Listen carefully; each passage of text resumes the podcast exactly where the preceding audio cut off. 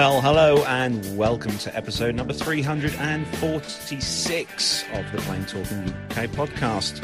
I'm Carlos, and in this week's show, there's an incident in Spain involving everyone's favourite U K legacy carrier. In the same week, they sell off their family silver, and one airline is offering a free layover hotel if you fly with them.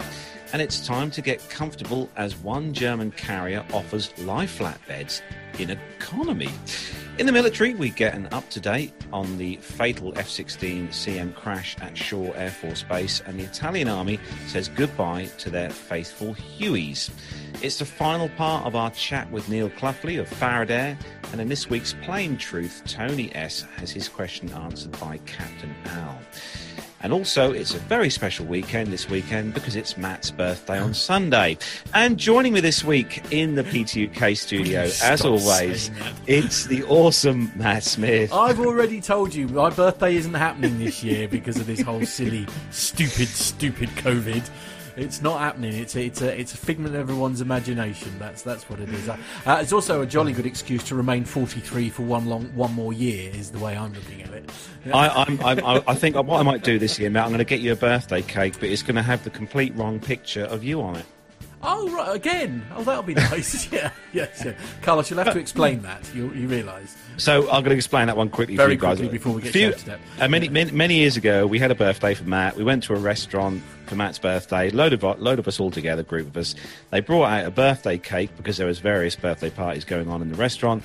Brought out a birthday cake for Matt with a photo on the front. We all sang happy photo. birthday and everything. We yeah, all sang happy birthday, and they put the cake down in front of Matt. And the cake was meant for another table, yeah, and it wasn't yeah. Matt. Not me at all. It wasn't even me on the birthday cake. That was the most hilarious thing. I've never seen people whisk in and whisk off a cake so fast. And then they literally went round the outside. So they went out through the front door, round the back, came back in, and then happy birthday to you. Yes, off it went again. It was the yeah. funniest thing I literally ever. Anyway, carrying on.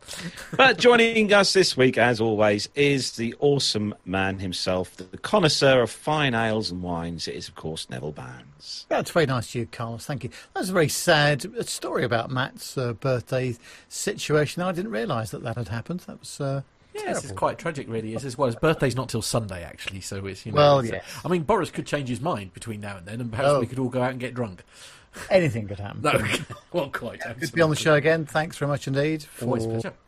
tuning in, everybody. And uh, we we um we've got a special request coming on the line, uh, Nev. Uh, could we have an update on the banana? Uh, yes, the banana is uh, being repaired as I speak, Ooh. and they have given me a Seat Leon. Right, uh, that's, that's, that's... And they have claimed to have balloted it before they gave it to me. Right. Uh, but I, I, I would beg to differ. Yes, absolutely. That's... Uh, but um, so hopefully you should be back on uh, Friday of next week. Is, is that one of those, Nev, where you wiped your feet on the way out? That's yeah, oh, right. definitely. Okay. Right, yeah, lovely. Yeah. What a treat. Is that one of those top of the range um, one litre? It, do you know what? It is a one litre one, but rather concerningly, it's only slightly um slower than my car. Oh dear. Um and I so I've got a fraction of the cost. I think about that. Yeah. Wow, okay. Ooh, These okay. three cylinder one litre jobs are extremely fast. Um really? And as they as they say, you know, what's the uh, the fastest car you've ever driven? And the answer is a rental car. Mm. um, yeah. So Neville is thrashing the excited of that this weekend. We yeah. Well, is that is that is that it's uh, what's his name? Uh, uh, Jeremy Clarkson, wasn't it? He said you ask you you ask Jer- Jeremy Clarkson what the fastest car in the world is, and he'll always say a hire car. Yes. So, joining us this week, he's not here yet, but he should be with us uh, very soon. Of course, is Armando. He's uh, currently uh, whisking his way to his uh, studio, so hopefully uh, Armando will be joining us very soon indeed. But. Uh, Top of the show then, as always, we are going to say a quick hello to everyone on YouTube. And also, don't forget, if you are listening to the show as an audio podcast and you want to join in the chat room fun, don't forget to go over to our YouTube page, search for us on there, youtube.com forward slash Plane Talking UK.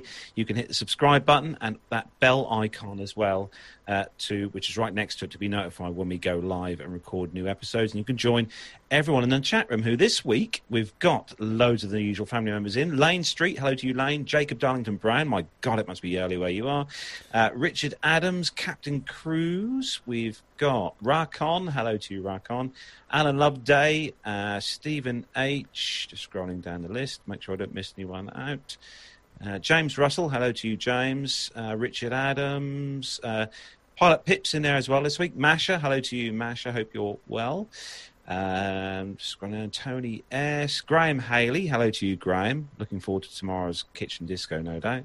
Uh, Shameless plug uh, there. And also uh, Sturman. Hello to you, Gareth Sturman, joining us in the chat room as well. Hope you are well as well this evening. So big thanks to everyone who has joined us in the YouTube chat room this evening. Nev, I wonder if I could trouble you to just sort of uh, promo a little something that that will be available on YouTube on Sunday, actually, when when we're done, because uh, yes. you had a little bit of a flight, didn't you? Not I not a real did. one, sadly. I never left the ground, though. uh, but, uh, yeah, a couple of weeks ago, I was doing some filming with the uh, A three twenty podcast guys, uh, and they very kindly let me have a go in the A three twenty simulator up in Cambridge. And um, it wasn't just a normal flight, it was an engine failure after takeoff, uh, manual circuit and uh, I L S approach and landing, all flown by myself. Ooh, so if you want to see the catastrophe uh, that, that occurred, um, then please uh, stay tuned until the end of the show. We're actually going to make it as a special feature, goodness knows why.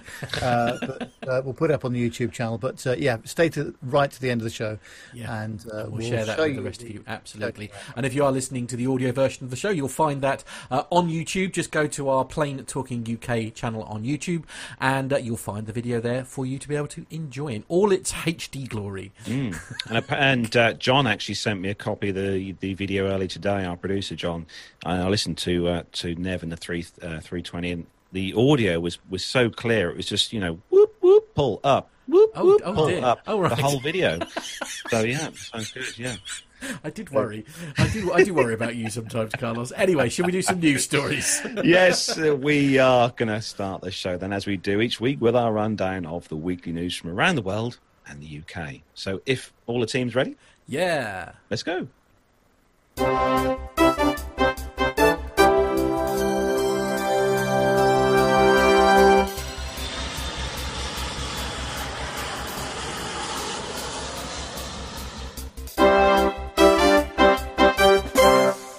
Well, the first story is on uh, Sam Chewy's website. I do like Sam Chewy. He does a good mm. blog and website, mm. doesn't he?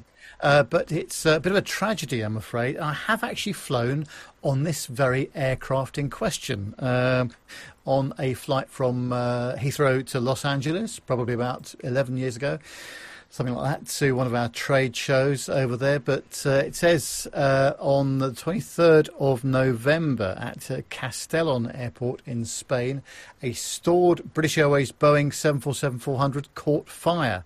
Uh, the aircraft, which was uh, registration of Golf Charlie uh, India Victor Delta, made a ferry flight for retirement and dismantling to the airport in mid-August.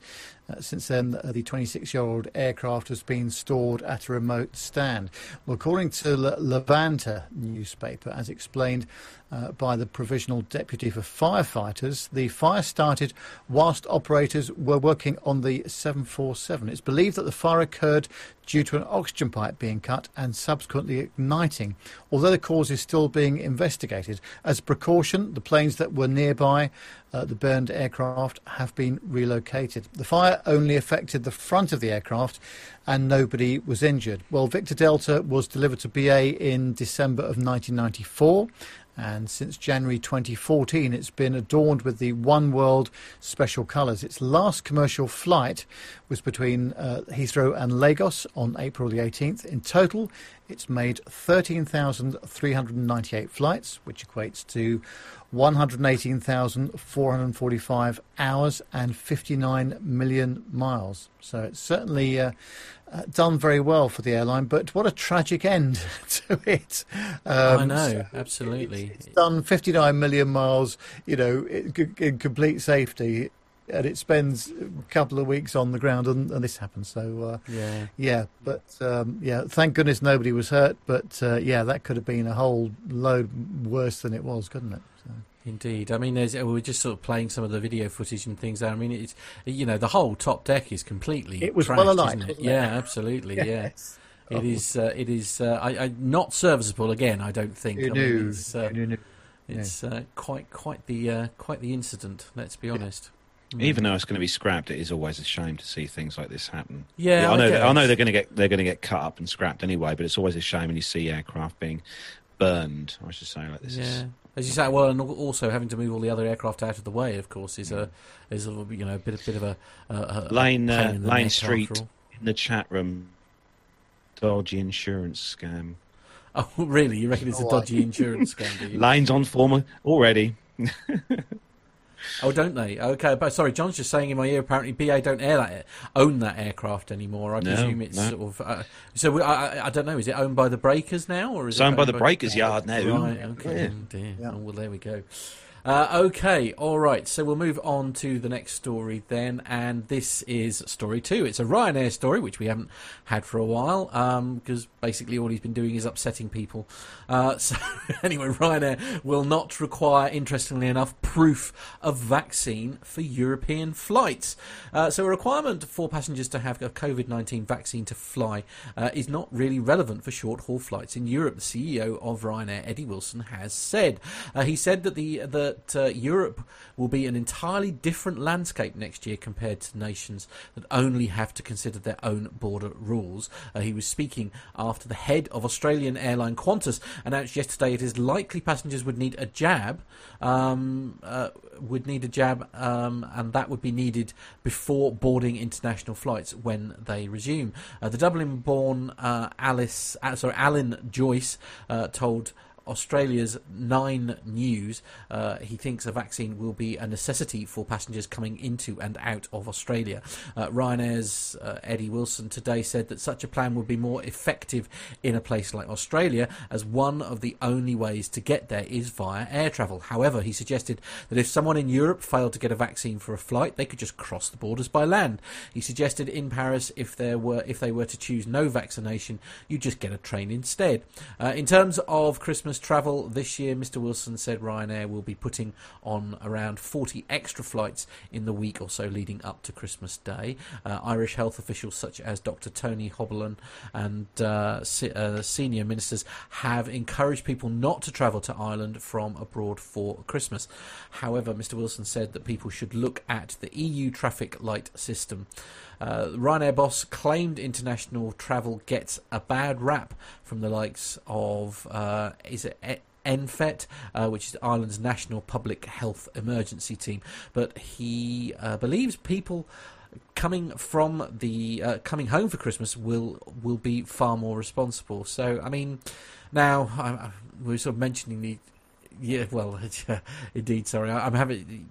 Yeah, they said we'll, we'll be responsible, basically, uh, as in much more, you know, they'll they'll perhaps be more sensible. But, I mean, I think, I mean, some some of us are reaching, I mean, some of us are reaching a point, actually. I don't know how you guys feel, actually, because, again, you know, it's been announced here in the U K, for example, that it will be, you'll be allowed to have, I think, was it three households that uh, that are allowed to sort of get together over Christmas? Yeah, I mean, it's three. Yeah, three households. I mean, a lot yeah. of us are sort of almost reaching a point where we almost don't care. Do you know what I mean? We've reached a point now where we haven't seen our family and friends for so long that I, I know it's wrong, but you know, you're sort of just thinking, "Oh, stuff it! Should we just all get together and you know, sod the rules?" And I know that's wrong, mm. um, but uh, you know, I guess it's uh, bring on the vaccine is is what I say. But uh, going back more to the, the this story, I mean, what do we? Um, Do, who who do you? I mean, he's got a, a, a huge, very valid point here. I mean, are they going to make people travelling on the Eurostar, for example? Um, you know, have they got to have the the vaccine as well? I mean, it's it's. I mean, you've got road borders and things uh, too. I mean, it, it's it, it does seem if, if what he says is is true, it does seem terribly unfair that the aviation industry is being expected to make sure everybody's travelling having been vaccinated. Well, um, I. Yes, I agree with that. And but I think there's some. What should we say? Oh, careful. They've been making it up as they go along. Some of right. these folks, don't they? There's lots of rumour and speculation and very little fact. I mean, why not add the Isle of Man into that equation as well? In that case, because uh, obviously they've got a very low infection rate um, mm. because they are a tiny island in the middle of the North Sea, uh, sorry, in the Irish Sea between uh, uh, the U K and Ireland. But I think that there will be, surprisingly, I think some common sense will prevail at some point, uh, because the out of all of the industries, it's been the hospitality and transportation sector that's been hit the most with this virus by a long way. And obviously there's been, you know, a huge number of deaths as well. That, that's terribly tragic. But in terms of getting business back on the uh, rails again, as it were, Um, they've got to do something to, to make sure that they can do it. Now, whether it's a phased approach or, or what it is, I don't know. But uh, we'll have to see. I think there's more to play out here, mm, definitely. Absolutely. So, I mean, there's lots of there's lots of great comments here in the, in the chat room. I mean, Stephen H has got a great point actually here, saying that, you know, it's sort of if you're if you're a person who's living on their own, it's a, you know, it's a bit of a waste of a household allocation, for example. I mean, it's um, it's a it's a good point, isn't it? Isn't, It's, yeah. it's a struggle to think about what, what we're all going to do, obviously, with the head with the Christmas and stuff period coming up and everyone wanting to see yeah. their own families. For us, you know, as a family, as as everyone will probably know, you know, I lost my granddad early this year, and I still want to go and see my, my, my nana yeah. during Christmas, but we've got to try and work out how to do this, you know, Yeah. with meeting other members of our family as well. And yeah, absolutely. Should I do this? Should I not do that? It's all yeah. common sense and...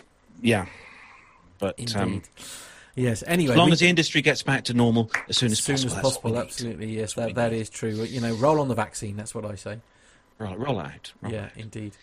So, moving on to the next story. This one uh, comes from a number of sources, including Simple Flying, uh, Turning for Left, uh, Turning Left for Less, Flight Global as well. Um, so, the headline: Wizz Air unhappy that unused Gatwick slots remain blocked. Oh dear.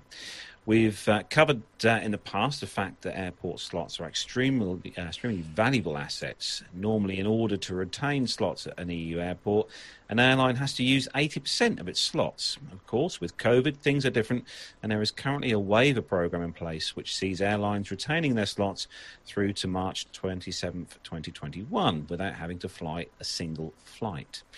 Uh, as one of the few airlines continuing to expand, Wizz uh, hopes to pick up more slots at London Gatwick. However, the current waiver on the usual slot mean, uh, lot slots means uh, rules that have, uh, oh, well, for Wizz, has been forced to slow its growth in the London market. While Gatwick Airport is fast becoming a low-cost battleground, slot restrictions mean new airlines cannot break into the airport just yet. Several airlines have left or reduced Gatwick services this year, including Virgin Atlantic and Norwegian, but are yet to relinquish their slots. This isn't the first time Wizz has spoken out against the slot waivers, even calling them a nonsense. The airline has called the uh, measures waivers against the free market, saying they are, um, say they protect incumbent airlines with weak business models.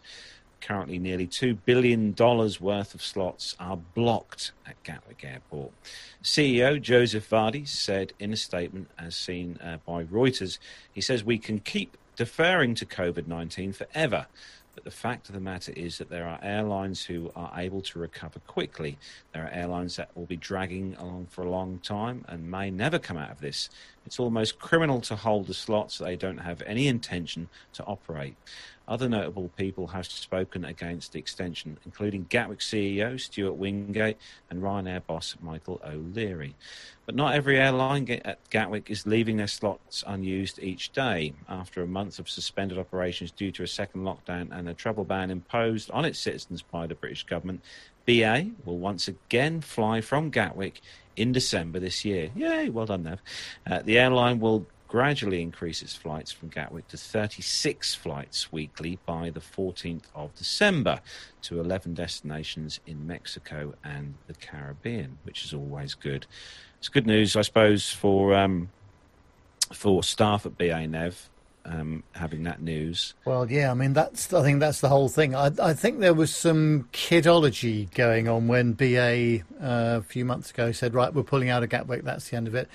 I'm sure there was conversations going on behind the scenes, because uh, when B A could see that there was a possibility of a return, they are coming back big time by the looks of it, uh, mm. with a very bold schedule as well from what I've seen. And that's presumably why the other um, uh, airline operators uh, aren't uh, being allowed their slots, uh, because B A have said they're going to come back. So I definitely um, see Wizz's point, though. You know, it is yeah, a bit... Me too. Um, yeah, it's a bit kind of, if you're not going to use the slots, then, or never ever going to lose a slot or use a slot, then, you know, you may as well give them up to someone who is. Yep. Yeah, do we think it's a strategic plan, I, perhaps, I think, by B A? Well, I think that B A have traditionally always been at Gatwick as what I would call the holiday airport, uh, with an awful lot of flights um, to the Caribbean, for example, and, you know, other far-flung destinations, as well as some scheduled, regular set scheduled stuff as well. But um, obviously the, the main base is at Heathrow, but the B A did have a very large operation at Gatwick. Um, uh, up until the pandemic, so I think they'll be back in a in a fairly big way. Uh, was it strategic? Probably, because the cost saving associated with that, obviously. Um, so, but we, we won't know until until they come back. But no, they are, they are going to come back in uh, in quite a big way, which obviously, from a personal point of view, I'm pleased to see. Nev, Captain Cruz in the chat room says a question you might be able to answer: does uh, Freddie Laker still have slots at London Gatwick? Well, that's a very good question, isn't it? Have, have they uh, have they reserved a few just in case he should return from somewhere uh, with his D C ten? With his D C ten, the Sky Trains. Exactly. Yeah. Yes, yeah. Good point. Very good point. Oh, I literally have no idea what you two are talking about. Literally really, really no good. Fred, Fred, so Freddie Laker was the, the well, would you say the pioneer, Nev, of low-cost yeah, he was, travel? He was the pioneer of low-cost carrier. Transatlantic travel. The, the, the U S, basically. Mm, that was right. the, That was okay. the biggest... Ima- imagine a Michael O'Leary oh, from the eighties, sort of seventies, right, so, eighties. So a big moustache. Yeah. But he flew. Um, he flew D C tens. Okay, the the cool. um, I think the Dash thirties. I think he flew actually the D C ten. Wow. Um, okay. But the back in the day. But um, yeah. Yeah, he was the he was one of the pioneers. And obviously, when the company collapsed, it was a huge. It was one of the biggest collapses that had ever and, happened. And why did he collapse, Nev? What, um, what company upset him? Oh, probably, well, possibly some competition from other airlines that I may or may not have uh, favoured in the past. Oh, yeah. oh yes. I see.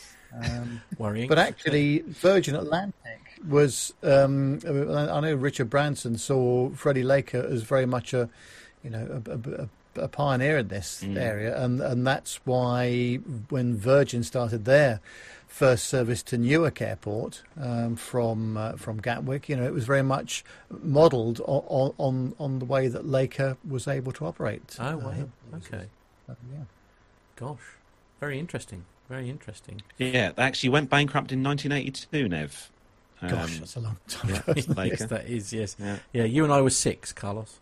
Mm, yeah, mm. That was a while ago. Anyway, uh, moving on to the next story. And this is on Flight Global. And the headline is Alaska to swap Airbus A three twenties for the Boeing seven thirty-seven MAX. It's a bit of a shock, isn't it, really? So Alaska Airlines will sell ten Airbus A three twenties, shifting to thirteen more fuel-efficient leased Boeing seven thirty-seven nine MAXes, probably because they can get an amazing deal on them, uh, which will be delivered from the end of twenty twenty-one through twenty twenty-two. Uh, the Seattle-based airline says on the twenty-third of November that it will lease back the Airbus, the aircraft, for a short period of time after the transaction closes. Uh, the A three twenties will go to st- uh, the Stephen Udvar-Hazy Air Lease Corporation, which will also lease the Boeing jets to the carrier. Uh, we found an opportunity to sell ten uh, planes that are not in our long-term plans and replace them with thirteen of the most efficient narrow-body aircraft available, says Alaska's chief executive Brad Tilden. Uh, the airline said in early October that it was looking to shed the Airbus fleet, accelerating its cost savings transition back to an all-Boeing fleet. Alaska had operated had operated only seven thirty-sevens before acquiring Virgin America in twenty eighteen. According to the Syrian fleet's data, Alaska has fifty-one A three twenties, including thirty that are currently in storage. Uh, these leased Boeing seven thirty-seven nine aircraft will fill an important role in on Alaska's diverse route network, bringing the most technologically advanced and environmentally attractive aircraft type into Alaska's fleet, just in time as we expect expect the airline industry will undergo a sustainable recovery starting in twenty twenty-one. Um, Alaska says that the MAX has more range, which opens up the possibility of additional non-stop routes and new destinations. Uh, the thirteen MAX aircraft will be in addition to the thirty-two aircraft that Alaska currently has on order with Boeing. Uh, the airline expects five of those to be delivered by mid twenty twenty-one. The carrier also operates one hundred sixty-six uh, seven thirty-seven new uh, N G. What's that? New... New next generation, next generation seven thirty-sevens. Uh, the database also shows. So Alaska plans to return its seven thirty-seven MAX to its schedule from March twenty twenty-one after the F A A recertified it last week following a twenty-month grounding. So it's, it, I mean, it, it's a it's a very positive story for for the the the uh, the long-suffering MAX, I guess. I mean, there does seem. I mean, am, am I misreading it? Obviously, with the you know the F A A certifying it uh, last week and things like that. Is, is is there confidence perhaps coming back into this aircraft? Deathly silence, brilliant. Thank you, gentlemen. I think, I think was, yeah. with with with what with what's gone on over the last week, yeah, yeah, with what with what's gone over on over the last week, I think there's there is a lot more. Yeah, um, you know, I heard uh, I listened to another show uh, this week where they were chatting to a pilot. Who was chat? Who was uh, a pilot of a seven thirty-seven, but the not the MAX, but the original mm. seven three. And he was saying that uh, you know, with the, everything that's gone on, he said that he's more than looking forward to going, moving on to learning and training on the MAX to fly the MAX, because he said it would be the most safest aircraft. On well, the, I mean, uh, I think we've all said that, haven't we? It's yeah. just like because you know the they're going to be very, very confident that you know it's going to be good. If you see what I mean, once it gets back in the air. Alaska, actually, to be fair, Alaska have, have been a lover of Boeing for a while. They, they were um, one of the or one of the biggest or bigger or biggest users of the original. If you remember, Nev, the seven thirty-seven two hundred with the um, Pratt yes. Whitney J T eight D engines on, and Very Alaska, noisy. yeah, Alaska actually used the combi version, which was the um, the, the half and half, the passenger and half passenger, half cargo um, that uh, Boeing made. I think it was a Q C, quick change. That they called that hmm. the combi version. Wow. So yeah, but uh, yeah, I actually flew on Alaska for the first time last year when I went went to our um, uh, global sales meeting in uh, Portland. So I flew from Seattle uh, to Portland and back, uh, which I think I'm right in saying was seven thirty-seven eight hundred. Uh, but uh, yeah, very um, very busy services, and they were flying. Oh gosh, probably eight eight flights a day just between Seattle and Portland, I think. So yeah. Hmm. I've heard good things about Alaska. Mm, yes. Yeah. So moving on to the next story then, and uh, Nev, um, I think we should all go and start buying something here. Oh yes, on the head for points dot com website. And now, from Waterside, it's the sale of the century. Well, over the course of the last few months, lots of airlines have been selling off the uh, their excess stock of amenity kits, snacks, and even entire stocked bar carts.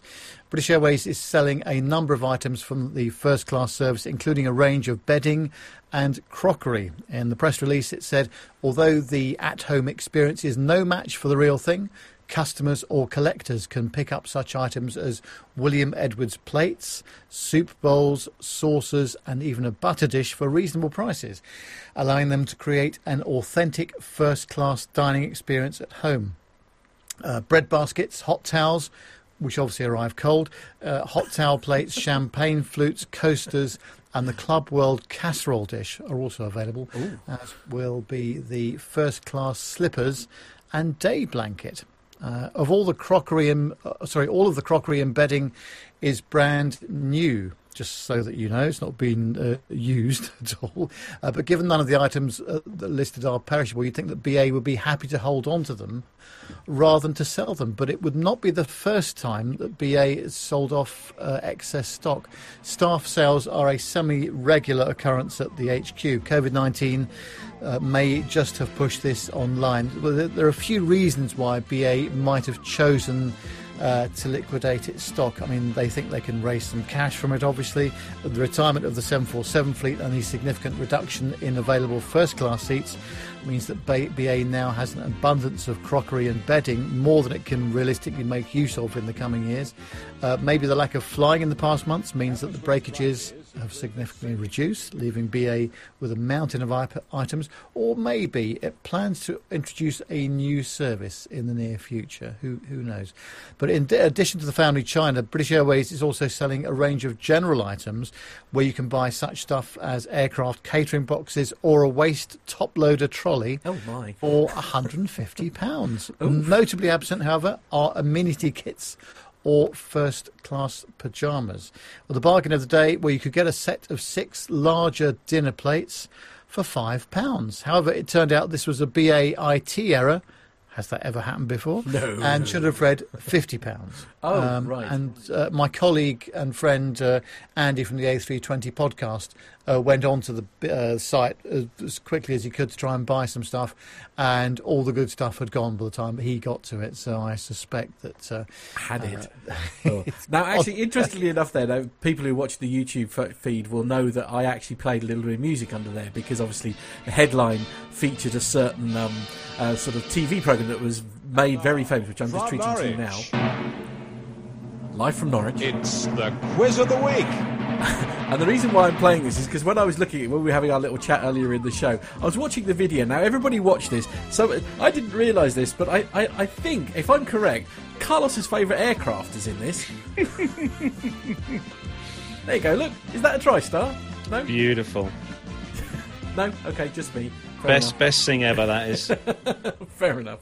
There we go. So, as well, as you say, I was, I was, I was yeah. What what would the uh, chat room actually quite like to buy? I mean, if, if if they were selling off the family silver, as we like to, as we said in our, our opening there. I mean, what what would it be that you would like to buy if if uh, if they were sort of flogging bits and pieces off? It's uh, what was Andy trying to go for? Do you know? Just out oh, of he, he wasn't. Yeah, I think anything is, is what. Right. He, okay.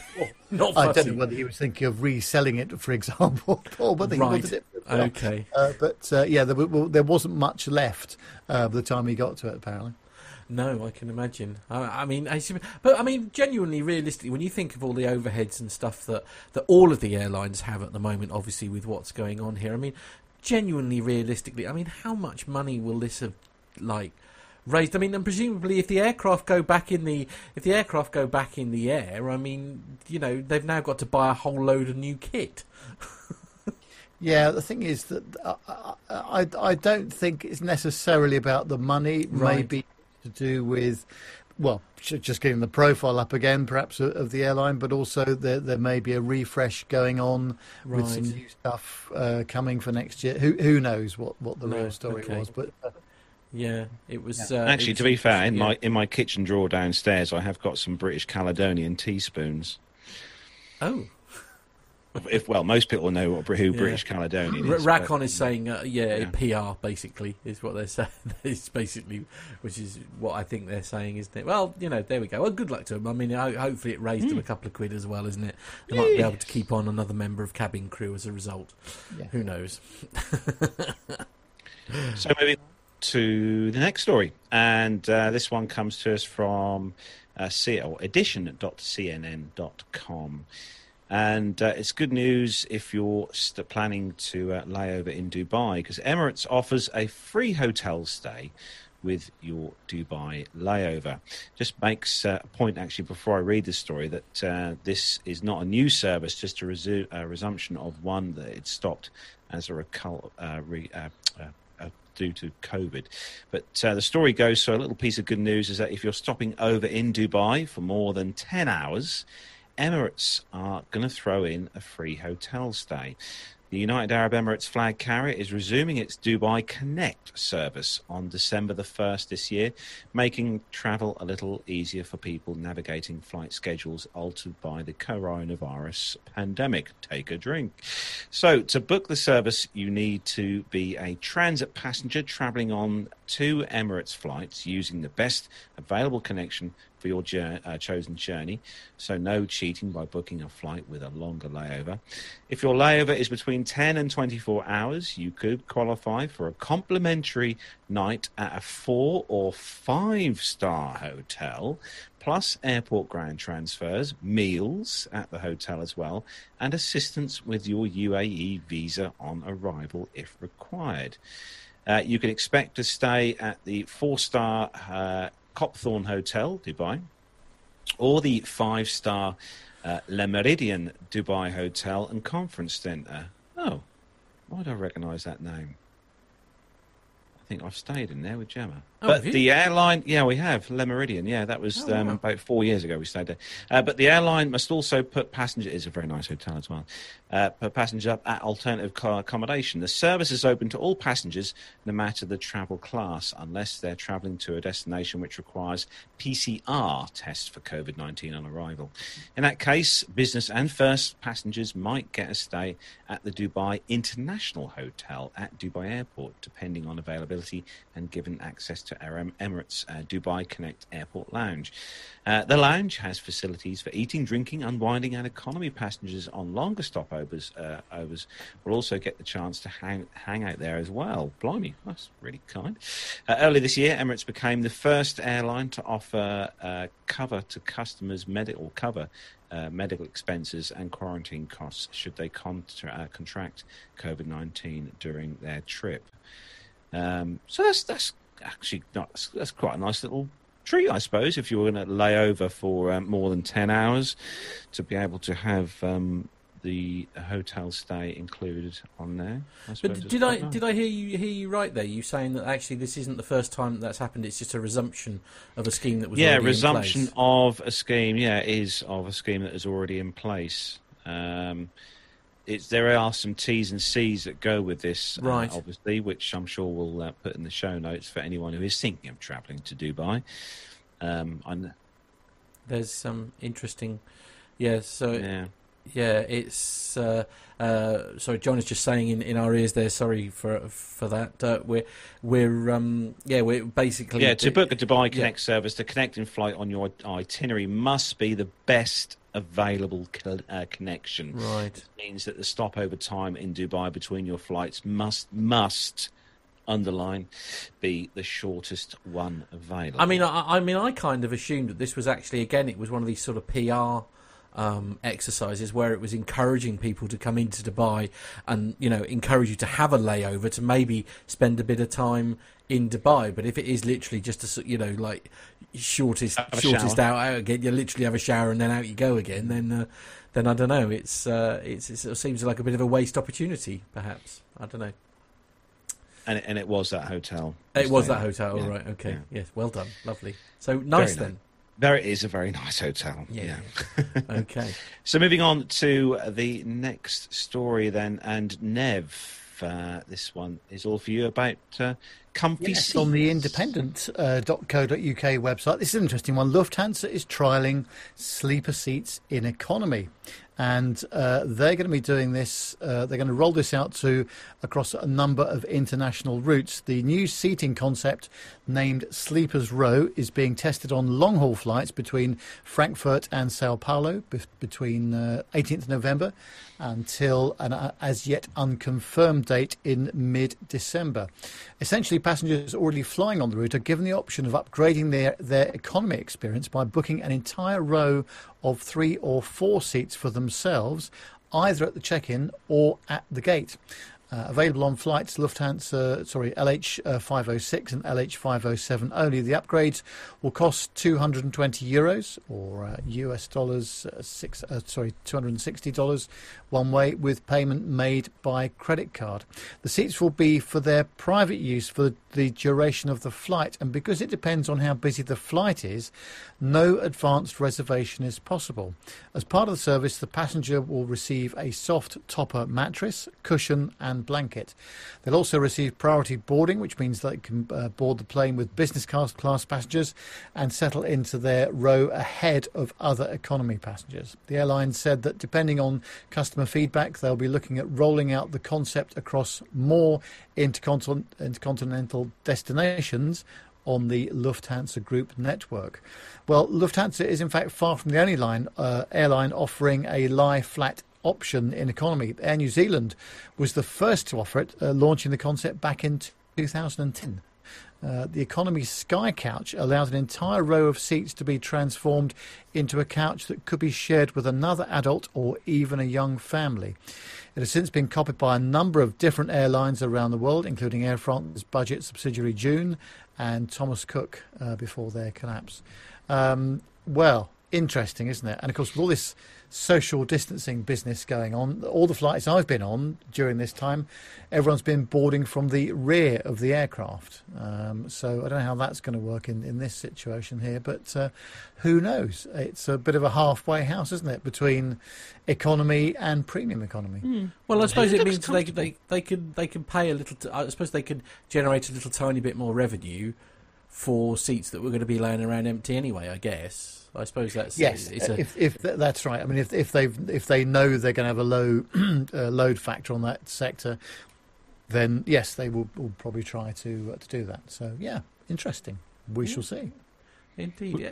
It looks would quite you be comfortable. Up, would you actually. be up for this, actually, Matt? Because obviously, you know, you you've always said that you kind of hate the coal economy kind of seat. You'd always love to tr- fly business class if you could everywhere. Yeah. But if yeah. this if this was offered to you at a good price and you could have this for yourself. I mean, with, I, I, with th- there is still the issue in the fact that because I am basically six foot tall, that I, I, I still don't think I'd be able to lie completely over a whole row of seats, if you see what I mean. Do you think? Because I think, won't my legs still stick out yeah. the end? I mean, four seats I'd be all right. Four seats, yeah. But but three seats, I mean, I, you know, so my my feet would essentially end up being in, in the aisle, which is uh, n- which is not going to be tolerated, obviously, because of... You know, people getting tripped up and, and all that kind of thing. But I mean, it, uh, on, on the rare flights, it doesn't, it doesn't look that comfortable to me. I mean, it looks more it looks more comfortable than than not than like you know having one seat to yourself. And some of the, the mm. best flights that I've ever had actually with Ryanair have been where I where there's like, like where I've been lucky and the middle seat hasn't. Although there was somebody next to me like initially, but when we took off.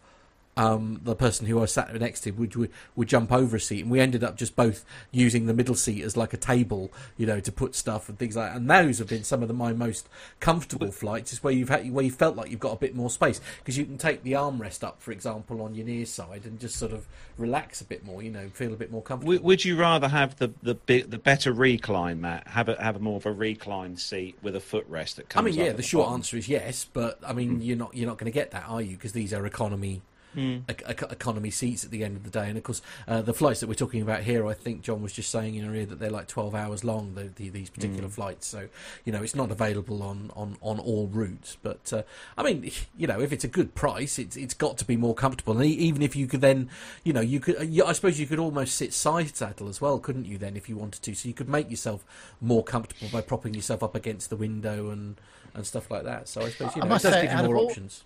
Out of all the uh, airline expressions I've ever heard, oh. side saddle is not one that I would expect to have heard okay. in relation to the airline. You passenger. know what I mean. You're just trying so, to get uh, me into trouble. Honestly. I'll tell you what, guys, before, before we move on to the next part of the show, I'm just going to ask a quick question. Do you think, you know, for all of us here, because we're all going to fly again at some point somewhere. Speak for yourself. Do you, do you think?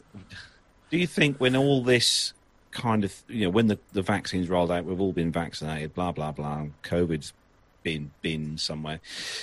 Do you think that the airlines are going to be offering really mega deals on, you know, higher premium seats, business seats, to get people back? Honestly, I think no. Airlines. I think they'll need so much. Because I, I, I, I personally feel that actually things are going to go the other way. Uh, I think it's there's going to be consumer demand when all this is over, and actually they'll almost be able to name their price within reason, mm. because people like, I mean, Carlos, I mean, how much would you pay to get on an aeroplane and go to Malta right now? Right, but consider we missed our trip this year. Well, no, exactly. I, I, that, that that's kind yeah. of my point. You know, I mean, that's uh, the to thing. A, to a certain point. I, you know, I wouldn't go stu- wouldn't go silly. No, but I bet right now you would pay more than you would ordinarily be prepared to pay.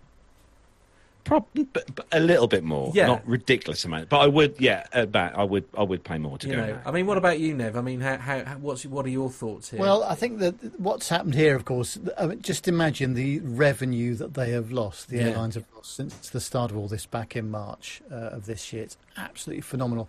And don't forget, on the long-haul sectors, uh, economy seats, um, whilst they are all very affordable for the likes of you and me and everybody else, um, you know, they don't make any money for the airline. They mm-hmm. only make the money in the business and first-class section, and a little bit in the premium economy, maybe.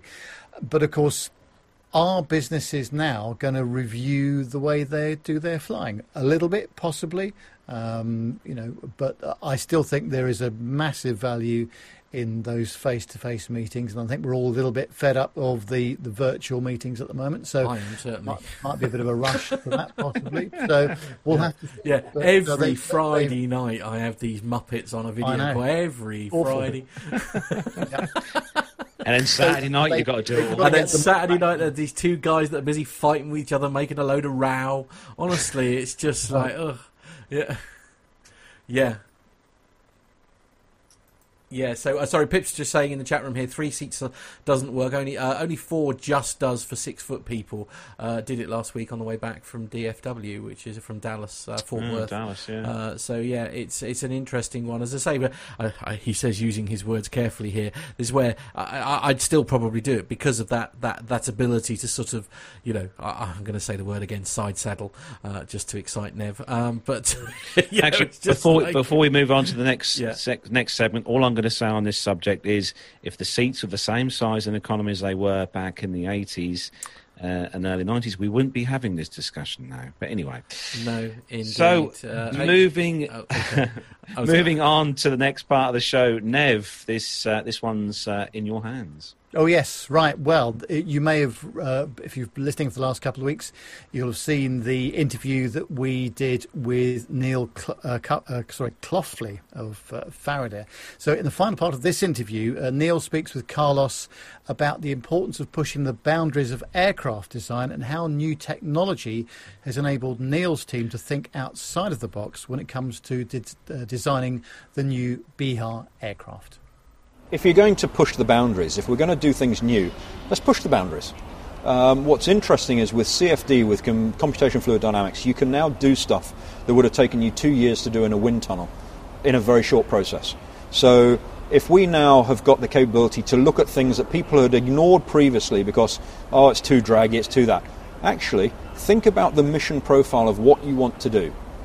And is it capable of doing that? And what we wanted was incredibly short takeoff and landing. So when we talk S T O L, we're talking three hundred meters.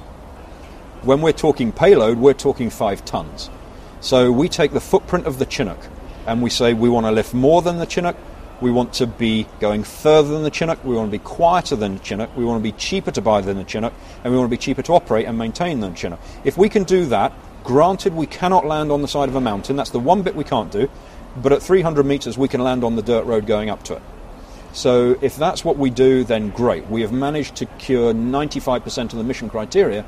And so if we could supply thirty-two of our aircraft for the cost of three Chinooks, now we're starting to get into economics that make a ton of sense, especially for our new aircraft carriers, where this could be the first fixed-wing aircraft onto the carrier of any meaningful size, other than the F thirty-five B, that doesn't require cats and traps. So from...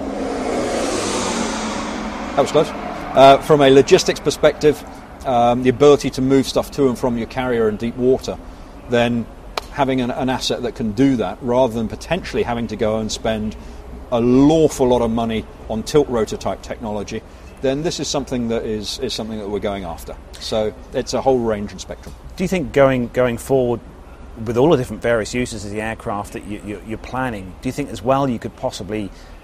But have bolt-ons, so you could have a search and rescue version. Oh, absolutely. Or, yeah, yeah. I mean, it's it's part and parcel of what we're doing. For I'll give you one example. Um, we currently have thirty million dollars helicopters carrying a giant inflatable bag above our aircraft carrier. It's called the Crow's Nest. It was a system on the Sea King, and that thirty million dollars Merlin one oh one asset is a submarine hunter-killer. That is what it's best at. Uh, it's good at going and rescuing pilots and things that have dropped in the drink. We should not be using that asset to hold a radar and hold a, a defence system.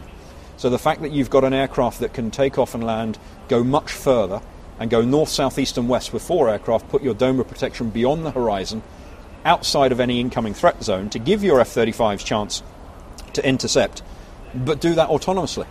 Do it pilotlessly. And the aircraft will be fully unmanned capable.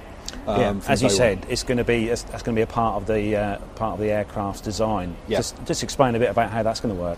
Well, uh, again, logically, if you're doing anything from a clean sheet perspective, the ability to cover several roles makes a ton of sense. We know that the military around the world have got what's called a tooth-to-tail ratio problem.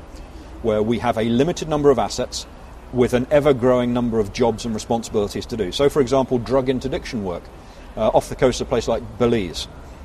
Is it sensible for us to have a frigate with a Wildcat helicopter doing drug interdiction work, when actually we need that frigate in the Baltic, in the Med, in the Pacific, in the Channel, in the North Sea, wherever we really do need that asset? Um, that's what we should be doing. So if we can now start to use more cost-effective assets to go and do what are fairly mundane tasks, that doesn't need to be piloted. A pilot is a very skilled, expensive asset. And if it's a mundane task that can be done autonomously and unmanned, why wouldn't you do it? Our history and background comes from the military U A V business, so it was it was logical we'd always have an unmanned variant. Um, but we have an unmanned variant that can carry an awful lot of payload. So there's a whole host of roles. Search and rescue, airborne early warning, um, patrol, um, pilot recovery, um, all sorts. There's there's lots of things we're looking at. Um, fire tanking, the wildfire fighting and things. It's uh, it's an ex- it's an exciting period. We've just basically got the core asset, and I think the last core asset we had in our armed forces in the U K was the Gazelle, probably. Yeah. Uh, R A F, Army, Navy operating. Whereas what we're saying here is there is a single point asset where the cost of engineering, the training of the engineering teams look after them, the components are all single point origin. How they then use it, how the S F guys will use it differently to how the Navy use it, differently how the R A F, how the Army use it, that's down to them. They can have a kit out to the way that they need it to operate, which is super important for the Joint Chiefs. They've got to have that ability to bespoke an asset to what they need, but we also need that cost economics benefit of having all the core components the same under the main asset. So yeah, that's, that's part and parcel of what we're doing. So looking forward to kind of the, the, the day when you, you, you've released it, it's into commercial service, where do you see the, the design itself or possibly going in the future? A large, Ooh, larger aircraft? There, or? There's the billion dollar question. I got asked this uh, not so long ago by somebody saying, are you going to do a bigger version, sixty seat, seventy seat? Well, I mean, firstly, Part twenty-five is an incredibly difficult class to go into. Mm. You are talking billions and billions to do Part twenty-five aircraft. Um, for this technology, we don't think that makes any sense right now. Let's start smaller, let's prove it, let's go through and, and get this rolling. So that was off the cards, first and foremost. Secondly, once you start going to those bigger assets, what you're actually describing is a different mission profile, which means you do need to go higher, you do need to go faster, in which case you wouldn't necessarily use the triple boxwing because it's, that's not what it's designed for. So if we were to do a different aircraft for a, a bigger role or a faster role or something like that, it won't look like the Bihar, it will look like something else. Do we have something in mind? Yes, we do. In the fullness of time, that may come. Um, But let's get the Bihar up and going first. So this is going to be a global player that will be available in, in all countries across well, across the globe. But one of the most important things I think you've said to us is the fact that you're bringing this, producing this, manufacturing this in the U K, because as we know, we've lost pretty much everything that you know we, we used to produce in the U K is produced overseas now. So that, to you, I think you say is a very important part of this whole, it's massive. whole product. I mean, it's it's part of the whole driver of what we're doing. Um, I don't know what happened to our aerospace industry. At what point did we agree that we would be happy with a percentage of? The day that we agreed to have a percentage of, we gave up our entire history and heritage. We are amongst the very best in the world at producing aerospace technology and aircraft. The history is all around us. I mean, some of the greatest aircraft of all time are sitting, surrounding us here, many of which British designed and built. So why can't we do that again? Well, of course we can. Um, we've seen Boris Johnson, the new Prime Minister, is talking about his Jet Zero Council and his views for net zero flight for the future, which we fully endorse and support. And more importantly, we're at a time where a lot of the bigger companies are having to lay staff off. There is a huge pool of talent out there that we really want to employ. We want to get out there and give these engineers jobs. The security over the next five years of working on a brand new aircraft type and getting it out there and flying the flag. I had the great honour and privilege of representing the U K last year in Oslo as part of a U K trade and industry um, trade delegation visit to the Norwegian government. And for me, it's huge, the fact that we can fly the flag and say, it's a British aircraft, British designed and built. We're going to employ new technology standards in how we build it. So again, if you're building a sustainable aircraft, there's no point building it with unsustainable methods. So what we're going to be doing is using sustainable methods to actually build the aircraft as well. Brand new Factory four point oh type technology to really make the process as streamlined as possible, but to create those jobs, create that security in the supply chain for something that is homegrown.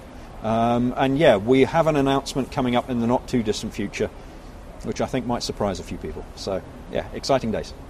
Your father, Neil, must be incredibly proud of what you've uh, achieved.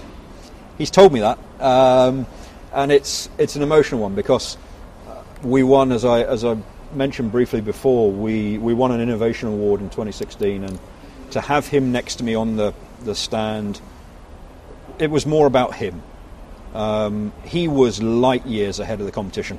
We were messing around with a dog of a U A V called the Phoenix um, in the early nineties. It was useless, and we're, we haven't learnt many of our lessons and a lot of that time since. So basically, um, he was so far ahead of the game. And I think that basically what we've recognised uh, on that particular awards night was he was right. Everything he was working on was absolutely spot on and was correct. Just as we found out that Mitchell was right with the Spitfire in thirty-four. Just as we found out that actually that T S R two behind us would have been one of the world's most advanced aircraft in the world. We discovered that Barnes Wallace wasn't barking mad with the idea of bouncing a bomb across water. We have got the natural pioneers and the innovators in this country, but what we've always failed to do is to properly back them and support them. So a lot of it was taking up his mantle. The fact that we've managed to survive six years, and somebody said something to me, or not to me, but it was on social media, and I think it was one of the guys from Shark Tank.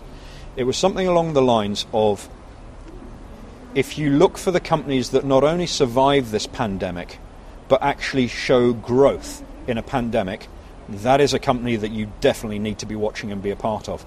And that was so important for me. I thought, we have got to really take this opportunity to grow the business hard now. We've got to really get the backing in and show that we've got the demand. The fact that COVID has, and we're socially distanced, so the fact that we're not in masks is because we are socially distanced in a very big open uh, airflow environment. Um, and as soon as we finish filming, we'll be fully masked up as we, we walk around. Um, but is the fact that if you look at how we uh, go forward and, and the things that we do, yeah, is he proud? Is he is he pleased with what we've been able to do? I think so. Um, but for me personally, he's still alive. He's on our advisory board. And the day this aircraft takes off for the first time from here at Duxford, it's where we'll do the prototype flight. Um, that's going to be an emotional day. And I want him stood right next to me, which is why it is oh so important of why we need to get the funds to get this thing going, because he's seventy-five, seventy-six, he won't like me saying that now, um, but he's, he's getting on in a few years, and you just don't know what's around the corner. You don't know what happens. And for me, it, it will be a huge day to do that, and it will be a very drunken evening thereafter, I can tell you that as well. So uh, those who are going to be involved in and around them, you guys will be part of it. You come down and see it and, and be a part of that whole process. Um, yeah, I apologise now for my behaviour later in the evening, because I won't make any sense.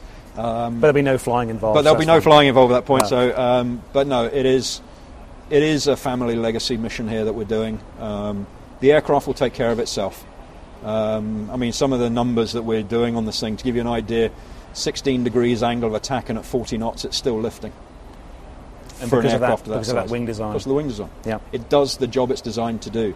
Um, And, of course, when it stops lifting on the top wing and it's no longer lifting on the middle and we've still got some in the bottom wing, it pushes its nose over and it doesn't stall.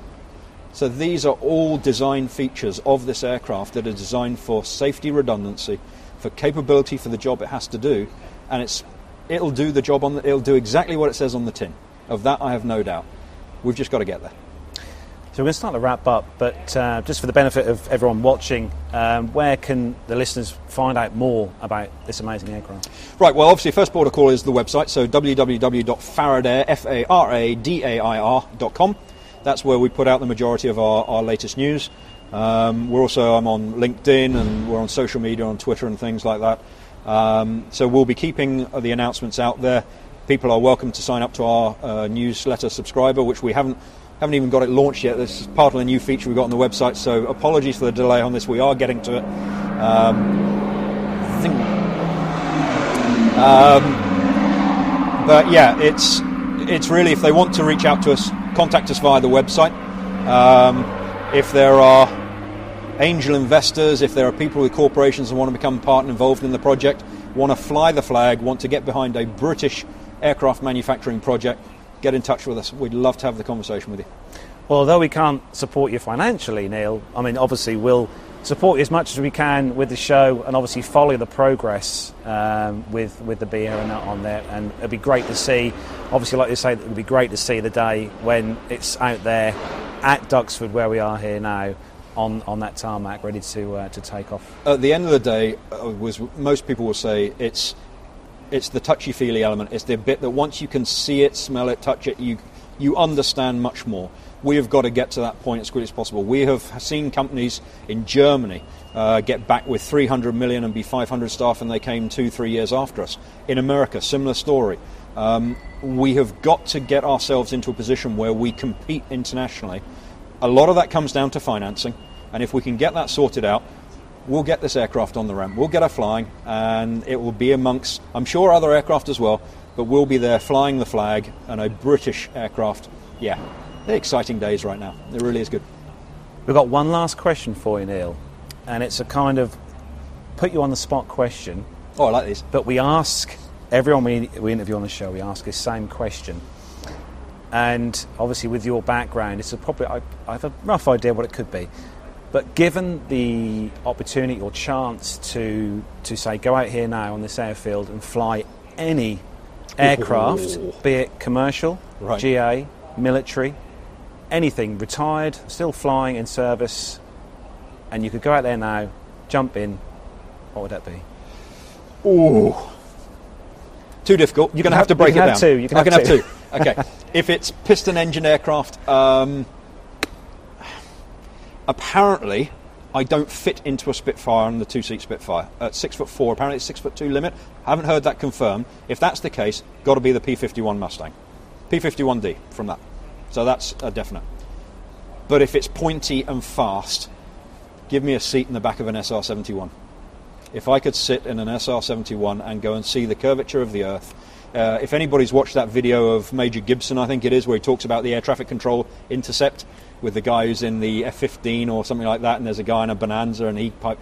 That's a great video. And I had the great pleasure. There are certain things in my, my background and growing up that I've, I've had the great privilege to be inspired by. Um, one of my first jobs was in Colnbrook, so when Concorde took off, the blue flames would kick off literally just above the door as it went off New York. Huge, big inspirational moment. I saw the S R seventy-one at Mildenhall when it did its bubble bounce. Came in, flat chat, the bubble formed around it, and it just backed off at the last second, so it didn't punch through the sound barrier. That was the meanest looking thing I've ever seen coming in at speed. It was fabulous. I went to S T S eighty-six. I was at the nighttime launch of Atlantis for the mission that went to get Michael Foal at Kennedy. So I was seven miles away from the pad, round the lagoons.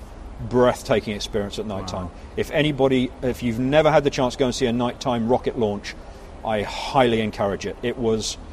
It was the most electric thing I've ever experienced, because not only have you got Challenger in the back of your mind, you're hearing the countdown, and it's all wired on the P A system, but at night, when the thing clears the tower, and everybody's counting down, and zero, and liftoff, and you hear nothing, and then it clears the tower, and there is a light break, like it's midday. I mean, it's bright yellow all around you, and you're like, what on earth?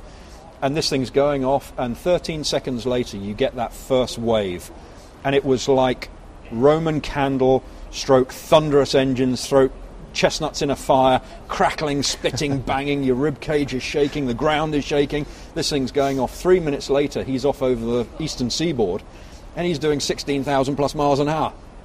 And you look at that and you just go, wow. So that's an inspirational moment. You think, this is incredible. But in recent times for me, two of the most important things that have happened most recently were, one, Felix Baumgartner jumped from space. The whole world was watching that certifiable lunatic, fair play to the guy, jumping from space and setting that record. That was amazing. But Elon Musk. Now, I use Elon as a great motivating factor, because eighteen-odd years ago, he was talking to people who said, no, no, no, you can't do this. This isn't your game. You've got no experience doing this. You've never done this before. This is not your bag. he's now flying missions for those same people. He proved them wrong. Uh, in fact, the car that is in space at the moment that was sent out, I think I've test driven. So I drove the Tesla prototype in uh, Burlingame in about, I think it was oh eight or something like that. I think that's the one he's fired in space. But anyway, um, going to the point, that double rocket landing of reusable rockets. Mm. In our lifetimes, I think that's one of the aviation moments of our lifetimes. To see that happen, which was always science fiction, it showed that not only are new technologies and new methods and new ways of doing things possible, but for me, I listen to the I listen to the factory. If you listen to his workers on that live feed, they go absolutely bananas. If we can build a team that is that enthusiastic about the Bihar, and we've got supporters and guys out there who really want to help us and get this thing going forward, let's build that atmosphere. Let's build something that we can get really behind. Um, and yeah, that's... So S R seventy-one, P fifty-one, and, and ours. Of course, I've got to add our aircraft in there. Well, Neil, it's it's been an absolute pleasure to talk to you today. Um, I want to thank you on behalf of all the team uh, for taking a, a huge chunk out of your day today to, to speak to us today. No it's, been, it's been an absolute pleasure being here. And, you know, we want to wish you all the absolute very best for the future with the Bihar. And, and be, we can't wait to see this Uh, aircraft flying. I look forward to having as many people here as possible to come and watch it fly for the first time. So thank you ever so much, and uh, yeah, we'll keep you posted. Yep, and thanks for coming on the show, and, and we hope to see you again soon. Be a pleasure. Take care. Thanks a lot. If you want to take your knowledge to the next level, sign up for a subscription at the A three twenty Lounge. Our online video courses combine whiteboard-style lessons with full failure demonstrations shot in four K in state-of-the-art simulators using a professional production team. Go into your next simulator session with confidence, having seen failures run in real time and with the background knowledge to answer any questions from your instructor. To get more information and to sign up, visit A three twenty lounge dot com. Oh, I mean, I, I'm sad that series is over, actually, because it's been absolutely fascinating. It really has. And yeah, uh, Neil's enthusiasm is uh, very mm. infectious, isn't it? And uh, it is. Uh, gosh, I wish them all the very best with this project. Absolutely. I cannot wait so, to see it. it. It's it's literally groundbreaking, isn't it? I mean, it, it, you know, this this is going to be one heck of an achievement. Um, you know, and and and the, they're talking about getting it in the air not that far away, are they? twenty twenty-four twenty twenty-four yeah. All being well, and then uh, in full production uh, twenty twenty-six. Uh, so uh, yeah, let's just keep our fingers crossed that uh, all goes well. He's got all the right ingredients, but as always, yeah, funding is everything for these. Indeed, and, um, and he's incredibly enthusiastic as yeah, well. Neil absolutely, is very yeah. enthusiastic about the whole project, so, which is important. But a big uh, welcome to everyone who's joined us from Airshow World. We've got mm, uh, a few people in the nice chat room Hello, who joined us from Airshow World. Uh, Hello to you all. We've got D- uh, D J Wilf as well. Yeah, D J Mile Wilf. High. Ooh, Mile High. G B's Model Zone. Hello to you. Miles wow. High. Yeah, Phoebe Stern. Yeah, hello to you all. Welcome. Welcome to uh, welcome to, to the family. Show. Welcome, yeah, welcome to the family. Yes. Oh, yes. and uh, Ryanair double oh one. Oh my. Hello to you. Oh, I wonder. I wonder if that is him. Do you, th- do you think it'll be O'Leary himself? Do you reckon he's just popped in? No, yeah. no, he's he's coming round yours for Sunday lunch, Matt. Is he? Oh, good, mm, lovely. Yeah. Right, I mean, show him about the restrictions, you know. And well, it is your birthday. Well, anyway, moving on. Shut up about that. Um... I told you, I'm going to be forty-three for another year, I've decided. I know, it's Matt's birthday Sunday. Stop anyway, it, move. moving on with uh, the next part of the show. If everyone's ready, we're going to do some military news. Are we? Okay, all right then, lovely. Here we go.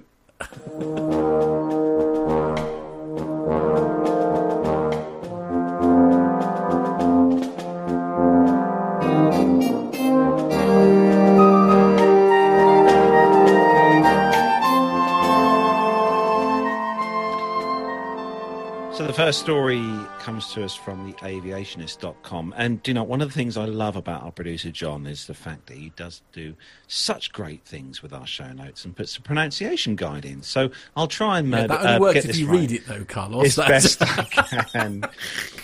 So the headline on the story then, the Japan Air Self-Defense Force retires its last F four E J Phantom fighter after forty-eight years of service. So the Japan Air Self-Defense Force, or J A S D F, celebrated the retirement of the F four E J K Phantom two after forty-eight years of service on November the twentieth this year at the... Uh, Haikuri Air Base.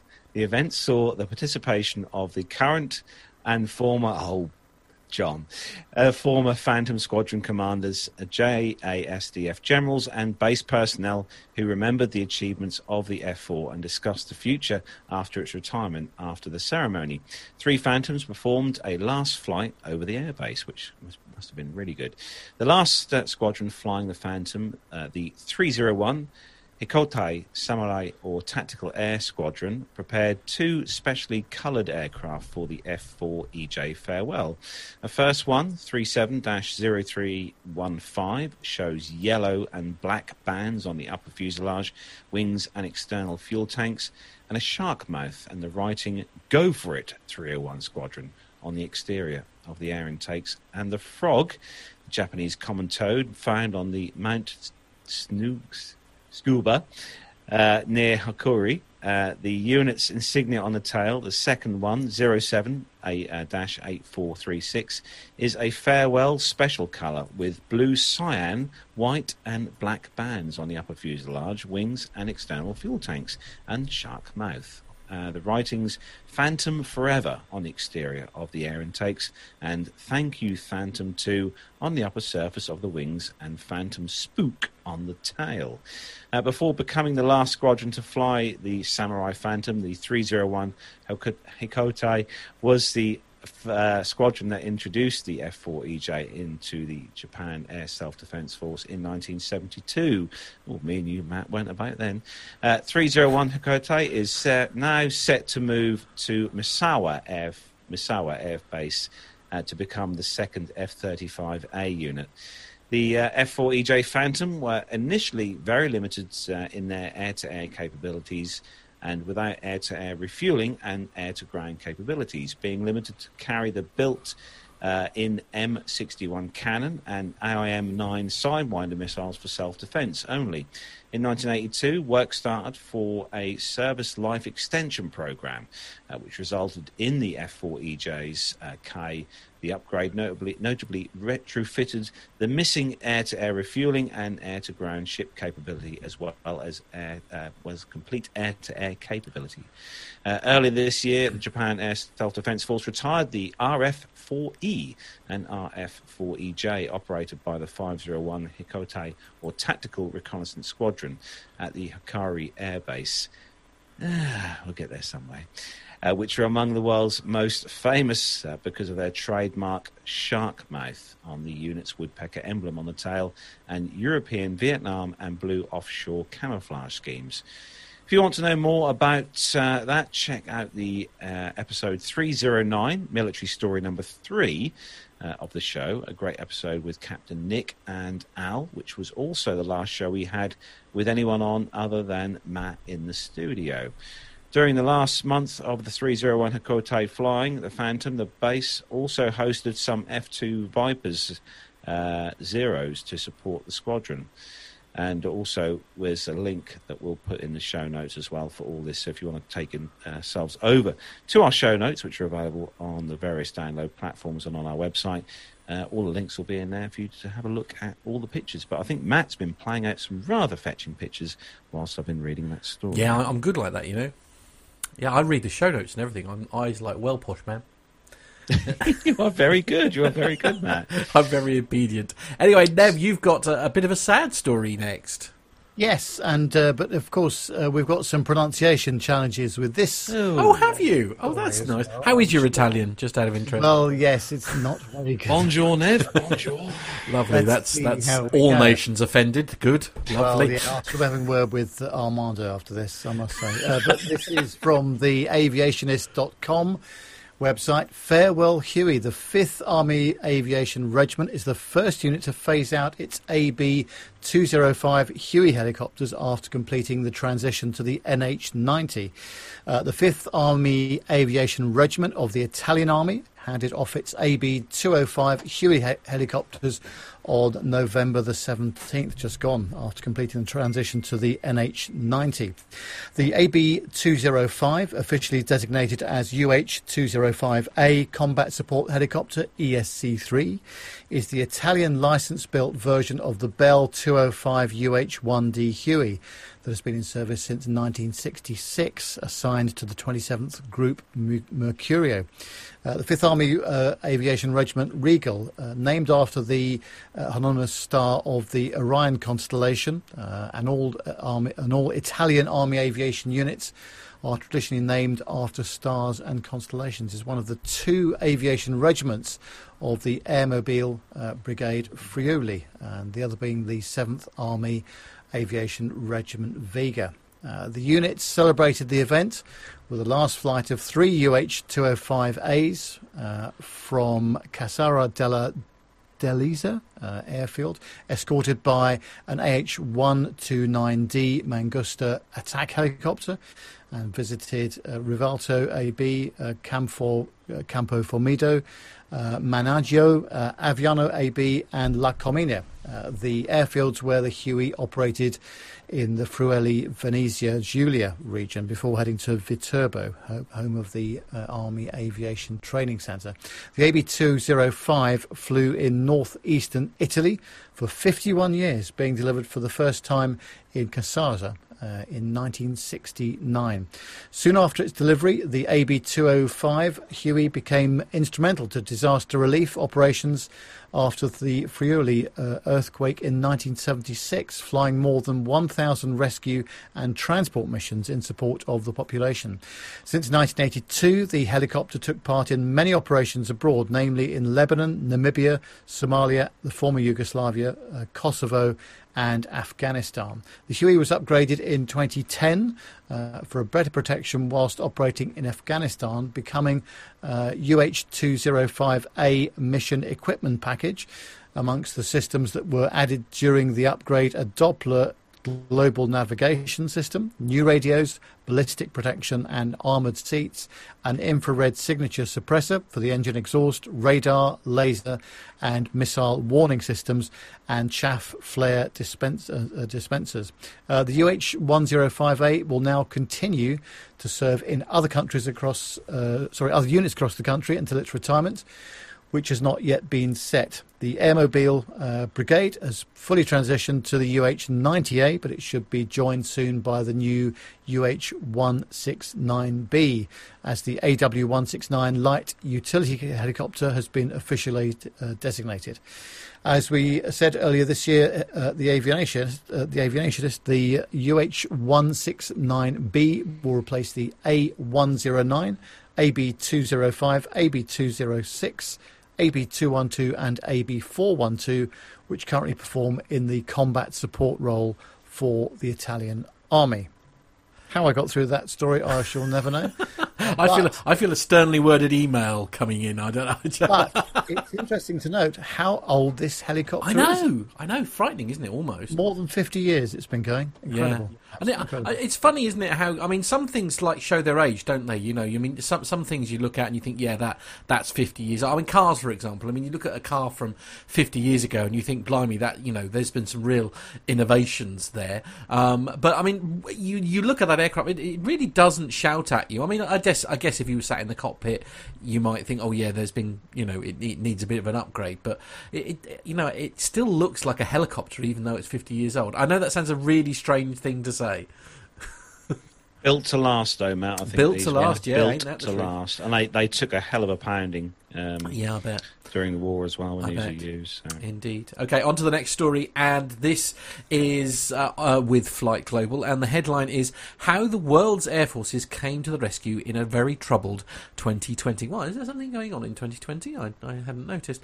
Uh, anyway, military personnel are trained to always expect the unexpected, but even the sharpest-minded defence planners could not have foreseen the swift pace and staggering impact of the coronavirus pandemic on, during twenty twenty. I wish I'd sort of read this. I, should, I feel like I should have a, a beer every time I say that word at the moment. But uh, rather than having normal day-to-day activities or combat commitments at the front of their minds, the world's air forces, armies and navies have had to rapidly react and adapt to the health crisis as it swiftly swept the globe after emerging in China's Wuhan province.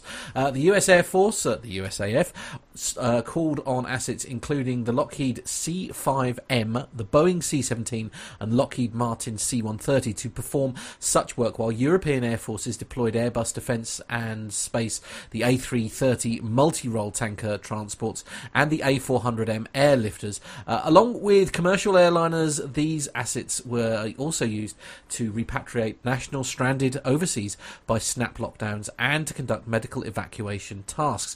With every part of the globe affected, most militaries also made full use of their combat helicopter fleets to transfer vital equipment to help Uh, move critically ill patients to hospital.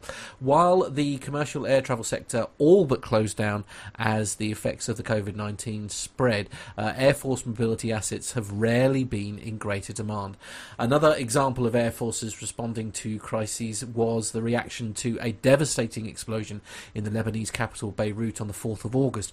Multiple nations conducted relief fl- flights, among them uh, Brazil, which delivered supplies using its Air Force's new Embraer uh, K C three ninety transport. Underscoring the importance of such assets, uh, the Syrian Fleets database uh, shows that the number of in-service transport aircraft increased by thirty-six over the twelve-month period since our last snapshot to a new total of four thousand three hundred one, some eight percent of the total fleet. Overall, the global active military inventory contracted by three hundred twenty-seven aircraft during the same time to fifty-three thousand five hundred sixty-three as of the thirtieth of September. This represented an overall cut of zero point six percent, up from zero point two percent downsizing seen between twenty nineteen and twenty twenty. I mean, it's fair to say that the air forces in general, I think, you know, I mean, it, it's just, it's weird times. I think that's the best way to describe it, isn't it? Very, very weird times. I mean, who, who'd have thought? I mean, I know...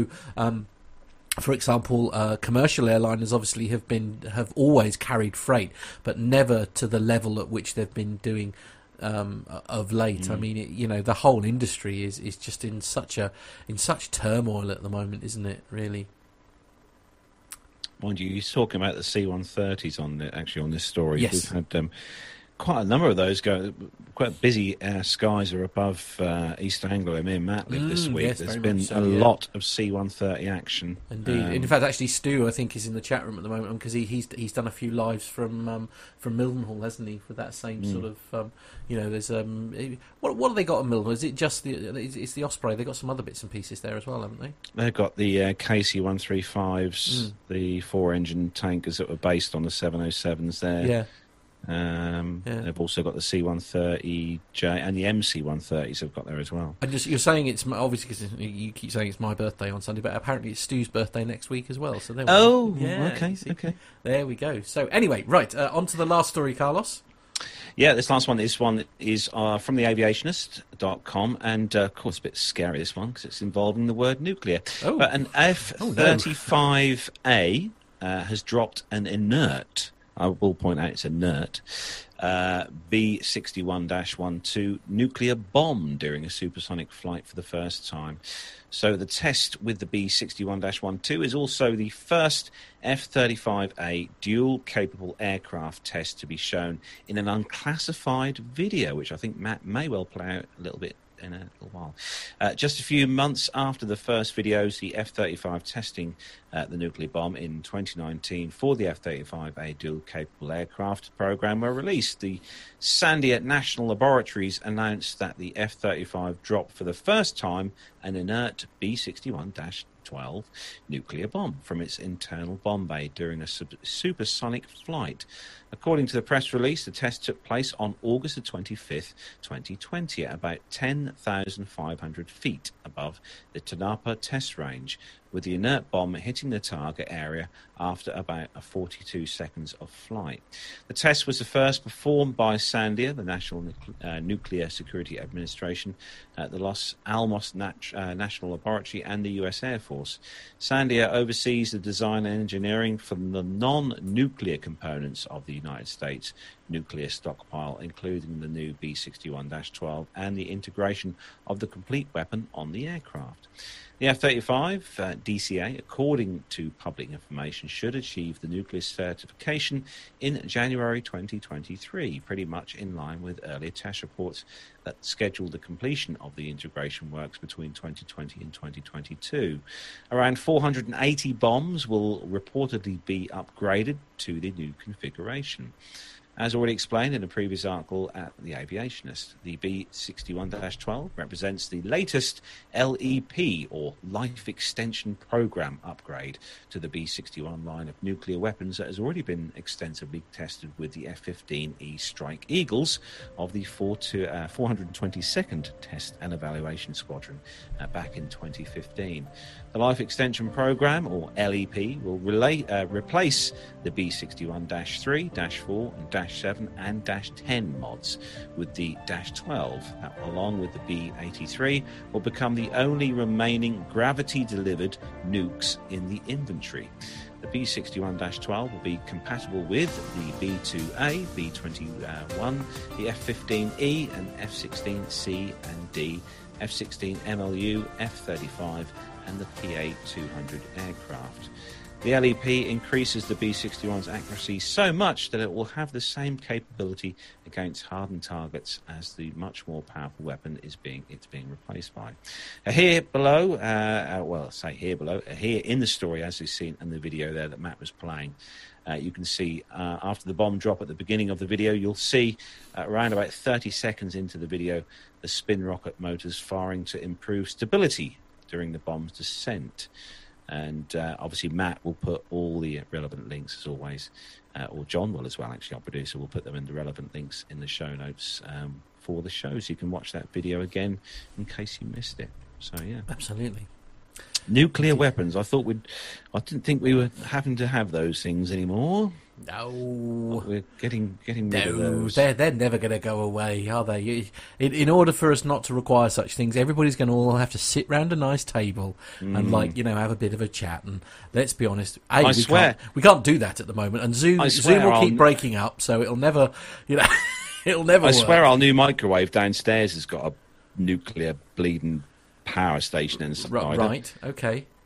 Honestly, I don't know, I don't know what to do with that information. Well, it, it nukes everything we put in it. It's a microwave. What were you expecting? Yeah. Uh, anyway, uh, that's where we bring the military segment to a close for this week. Now, what's what's up next, Carlos?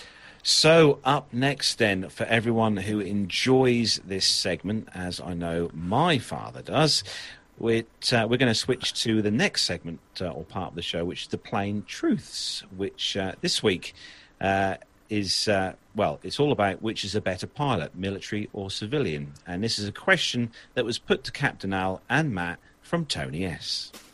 Hello and welcome to another Plain Truths, and this week we're going to be asking which pilot is better. Joining me, as always, to answer that highly controversial question is the legend that is Captain Al. Hi, Captain Al. Uh, good evening.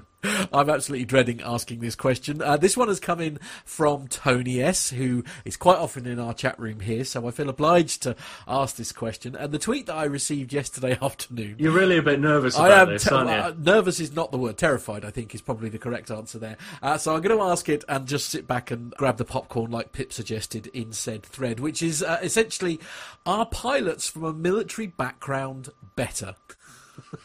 Okay, so... You can take a, a deep breath and relax, okay. uh, because I don't see this as a controversial subject at all. Right. First of all, pilots are pilots. And aeroplanes are just the tools that we utilize to demonstrate our skills. Now, quite clearly, military pilots require a different skill set to civilian pilots. And there are also different roles in the military. So I'll just roll off a few. You've obviously got the fast jet fighter guys. Then you've got the transport guys. And you've got those weird ones that fly those helicopter things. Ah, those things from Hogwarts, you mean? Yeah. Yes. Um, so let's have a, a look at some aspects of that. Now, first of all, I can't speak on authority on this subject because I've never been a military pilot. But what I can talk about is my experiences in dealing with ex-military pilots. So, quite clearly, if you are a fast jet pilot, you are used to operating at high speed with quite aggressive maneuvering tendencies, so lots of G pulling, and quite sort of combative by nature in how you operate the airplane. That's what it's designed for. It's designed to be thrown around the sky. Nobody in first class on an airliner will thank you for pulling eight G at four hundred miles an hour in some sort of weird Top Gun manoeuvre. Okay, that just is not acceptable. It's not going to be tolerated. And equally, when defending, you know, Queen and country, sat there, you know, straight and level, having a, you know, a cup of tea and eating your chocolate hobnob is not going to win you the war. Right. So very, very different skill sets. So let's have a look about how military pilots cope in the civilian world. So quite often, military pilots have difficulty in adapting. They have no problems with the flying aspects because that's common to us all. We, you know, we all know, you know, push the stick forward, cows get bigger, pull the stick back, cows get smaller. That's the same across all of it. One of the areas that quite often is a is an issue is the aspects of being a commercial pilot. So things like passenger handling and all of the protocols, phraseology that we have. I'll come back to phraseology again in a minute, and just the basic mechanics of being an airline pilot. Another issue that some of the military guys have is that if they were single-seat fast jet, they're not used to working as part of a team, as a two or three crew team. Very often, very rarely three crew these days. So when we look about how an aircraft is operated in a civilian airliner capacity, the whole thing is designed for two pilots. Yes, you've got a captain and a co-pilot, first officer, senior first officer, whatever, but we work together very much as a team. Now, the way that the dynamics work in fast jets, whether it be single seat especially, or slightly less so in a two-seat aeroplane jet, um, jet fighter, is that the roles are quite different. You don't have two pilots in a military fast jet. You'll have like a navigator in inverted commas, but actually a systems operator, the warfare guy. And then you've got the guy who is flying the airplane to get you there to set off the bombs and rockets or whatever. We have two pilots working together. So one of the problems that some of the military guys have is that of adapting to that kind of environment. Right. So I don't want to be unduly negative on the ex-military guys. So what are they good at in the civilian world? Well, first of all, they're good pilots. Secondly, they're very good at dealing with things that have been talked about quite a lot recently, which is dealing with upset recovery, because a lot of their training is at the edge of the envelope, you know, pushing it to the limit, the Top Gun type stuff, which we don't do as commercial airline pilots unless things go horribly wrong. So they're very good at doing that because they have practiced and practiced and practiced these sort of things so that the recovery techniques become instinctive. We in the civilian world have had some upset type events, so we're doing more and more training so that the responses can be instinctive. We've also talked a lot about basic flying skills being eroded in uh, civilian aviation, and, and that's true because, uh, you know, truthfully, if you're flying nine hundred hours a year, you're going to be using a lot of automation because you can't hand fly an aeroplane for nine hundred hours a year.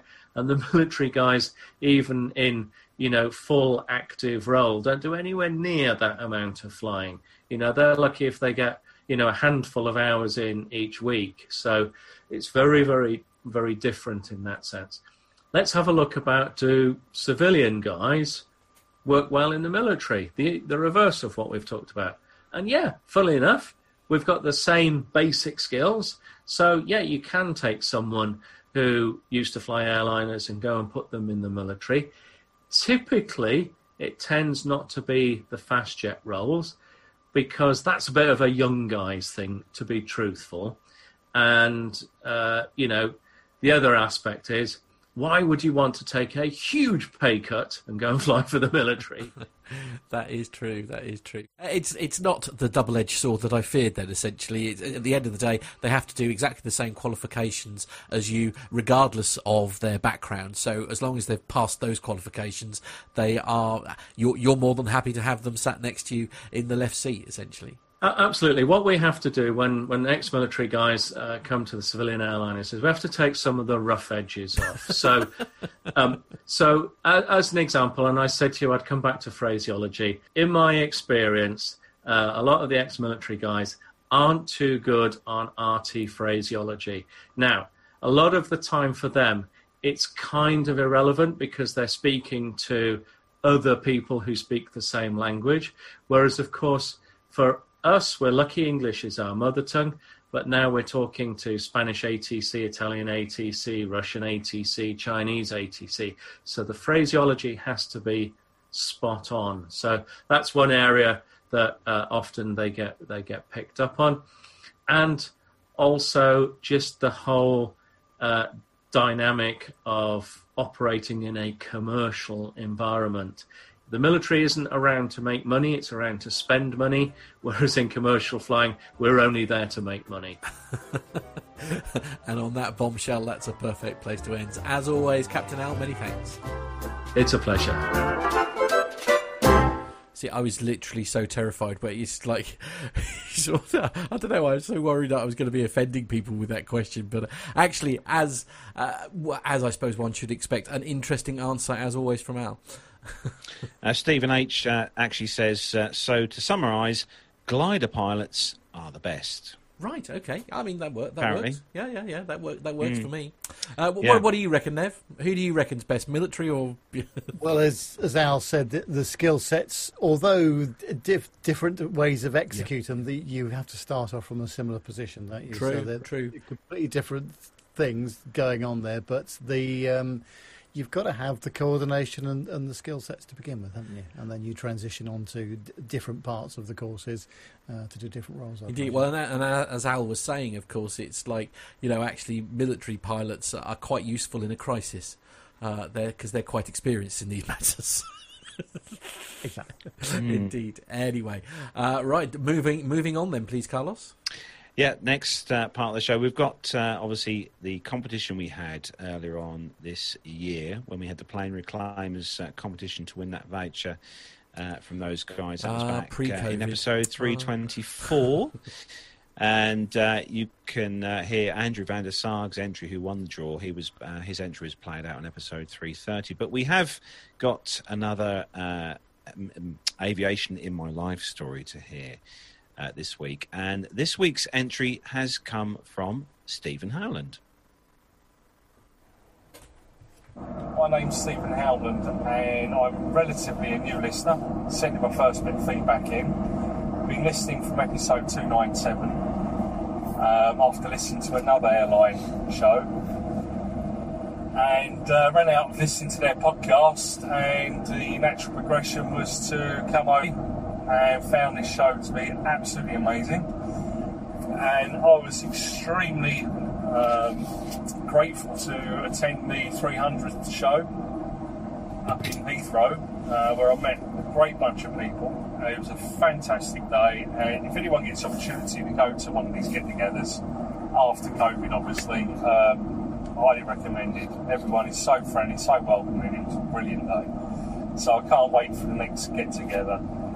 Um, my love of aviation didn't start off too well. Um, I distinctly remember I was around about four years old, standing in the kitchen, heard a deafening roar over the top of the house, um, started bursting out crying, ran outside, and it was the Red Arrows. Um, obviously had no idea who they were at the time, and most kids had been jumping up and down with joy. I was wagging my finger and shouting at them for making such a disturbance. So uh, things didn't start off too well. Um, lucky enough, things did end up turning a bit better. I ended up getting my pilot's licence later in life, and I absolutely adore aviation. It is my life. Um, I suppose my first proper step into aviation was a, um, a scenic tour. Dad took himself up and my brother went up in an aircraft. Can't quite remember what it was. It was probably something like um, a one eighty-two. And um, not that I'd recommend this for anyone else to do if they take people up for the first time. Uh, the pilot did decide to do a full insipid spin, which would put most people offline, but me being a bit crazy, I found it absolutely hilarious and couldn't wait to get back up again. So after that, it was the first flight abroad to Spain, to sunny Benidorm, and uh, again, the whole trip to the cockpit, speaking to the pilots, um, absolutely loved it, and that, that was me. I wanted to be a pilot. Um, And going forward a few years, uh, first air show was Great Warbirds, a place called uh, Westmorland, which has now been bulldozed and turned into a housing estate like most uh, airfields. Uh, it was an amazing experience. Uh, I remember my dad telling me at the time to take this in, you won't ever see anything like this again. And um, what they tried to do was bring as many First, Second World War aircraft together to do, do a spontaneous flyover, and that image has imprinted on my memory for life, and it was absolutely profound.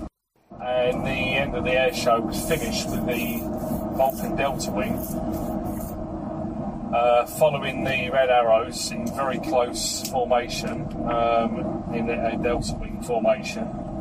And uh, it was a very special show for many reasons. It was the last of the Warbirds. It was the last Westmorland air show, and the first, uh, only and last air show I had to appreciate with my dad. Um, at that age, um, he saw the, the the passion I had for flying, and it rekindled one of his passions for flying. Um, it was the following year he started taking up lessons, uh, fixed wing, um, and then he tried microlights at Rochester Airfield, which was some half an hour away from where I lived at the time. Um, a couple of years after that, he didn't progress too far uh, into his P P L because he, he got ill with cancer, and uh, he tried to fight cancer, but unfortunately lost his battle. Many years later, uh, I went to Biggin Hill and took my first lesson. Unfortunately, I, I was put off flying. Um, I was told not by an instructor. The instructor was an absolute amazing instructor, pilot. Um, loved to meet him again, uh, let him know what, how far I've come. Um, first lesson, this gentleman took me up in a one fifty-two. Within five minutes of flying, he let me take controls. Um, I flew the rest of the flight, even to the point of landing the Cessna, uh, with a bit of a bump. And he did ask why I was flying, if I played flight sims, because he knew I hadn't flown before, because I was familiar with the controls, which I said I did. But after landing with a bump, I did say to him, unlike the flight sims, usually it ended with a big crack in the window screen and the plane engulfed in flames, which he didn't laugh at the time. But he didn't realise how much of an effect, again, that had on me. Um, I was absolutely ecstatic. Um, I was crying with, with, with joy after that. Um, the, the privilege to be able to fly and to be able to land as well, um, that was one of my aspirations in life, um, and to fulfil that, uh, it just, well, it choked me at the time. Um, but the downside of it was the flight ops, on looking to take more lessons, told me that there was no point in carrying on unless I was prepared to take a lesson every single week. And um, on the money that I was earning at the time being an apprentice, that was just impossible. Um, so I just put it to the back burner, uh, took it as an experience, enjoyed it, and didn't think much of it. And it wasn't until I got older, met my wife, got married, she realised my love of aviation and said, look, you need to fly, just go up the airfield. So at the time I'd moved very close to Rochester Airfield, the same airfield that Dad flew from. So I visited Rochester Airfield and spoke to a gentleman, Derek, who unfortunately since passed away, but he was an absolute legend. Um, he was flight operations, and asking about gaining a P P L, he gave me the right information, and that is to go to your first lesson. If you enjoy it, go back again, but do lessons as and when you can and when you can afford it, and don't put undue pressure on yourself to to uh, to take these lessons to get your P P L. Um, there is a time limit, there is a three-year limit to get your exams and your flying hours in, um, and I did push right into that uh, limit. I think I gained it about a month or two just before the three years. However, being a, a grass airstrip, what I didn't take into consideration, and many people should, is um, weather straits. You know, if the grass is waterlogged, um, you've got problems there. And then you've got issues with just general weather, planes being out on tech, um, bookings. So, um, you know, it can take a while. But saying that, I still managed to get my P P L on forty-eight and a half hours, uh, which is extremely good, and considering that there was some gaps between three months, and I think not long after I got my first solo, um, I didn't fly again for probably about two to three months, uh, but it's it doesn't take long uh, to get back into the swing of things. So, if you know, I've never deterred people, and I'll always say that it's well within people's um, limitations to, to go ahead and get their P P L, uh, and spread the cost. You know, it does seem expensive, but over three years, which I've done it over, you know, it's very manageable and very rewarding. So, um, yeah, uh, since I've had my P P L, um, I've had some fantastic flights. Been over to Latouque in France. When I've been on holiday, I've managed to charter flights and fly as pilot uh, in command and supervision. So I've flown in Hawaii, um, Kauai. That was just jaw-dropping, and I, I look back on the footage of that many, you know, many times, and it just brings a smile to my face. Um, but Iceland, that was um, again another. Another uh, aspiration of mine to, to, to visit Iceland to fly. And um, initially, I tried to visit Bar the Bunga, which was a fish fisher that had opened up, splurting volcanic um, lava everywhere. But the weather said it wasn't going to happen. So instead, we had the opportunity of flying up towards the uh, northwest of the island, Um, doing something we can't do in the U K, and that's uh, fly up to the ceiling height, the Cessna, uh, flew around, took some amazing photographs, and then a little bit of aerobatics and a full insipid spin right back down to two thousand, and uh, fly back into uh, into Reykjavik. So again, you know, there are no limitations once you get a P P L. Um, and I had my father-in-law, father-in-law with me in Hawaii, and it was great to share that experience with him. More recently, I haven't been flying for a little while. Um, I've had a young daughter, and like to spend most of my time that I can with her at the moment. I uh, did get an amazing experience when she was one. Uh, got her to, um, she, not that she'll ever remember it, but managed to get her in frame um, of the Vulcan taking its penultimate last flight down on the south coast in Shell Ness, uh, which just happens to be the birthplace of British aviation. And uh, again, it was quite a uh, profound moment because it brought back memories of spending that, that time with my my father, watching the Vulcan on one of its last flights all the way back to um, ninety-one. So uh, yeah, that was that was nice. So uh, when she gets a bit older and understands, I'd like to show her the photograph. Going forward in the future, um, I haven't stopped with aviation. I do want to become an instructor. Um, I do hope things do change um, and make it more financially uh, feasible for P P L pilots to um, to get into instructing. Um, commercial-wise, unfortunately, you know, I've got a lot of friends uh, that have been struggling at the moment through the situation with COVID, and uh, I really, my heart goes out to those pilots. Um, They have such a hard time getting to where they've got to for that to happen. So, you know, fingers crossed for everyone in that industry um, that they do get back up there and flying again.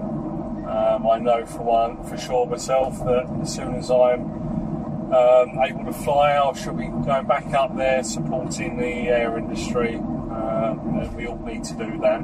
It's a very nasty disease, COVID, but um, you know, with the right precautions, um, I would like to think things will go back to some form of normality. I hope I haven't bored everyone too much now. Uh, I'm just going to wrap it up and say, um, again, thanks to um, Peter U K, uh, to the invite to the three hundred show, um, and every show that I've listened to, uh, it's a highlight of the week. Uh, when I can, I love to watch it on YouTube, uh, when life doesn't get in the way.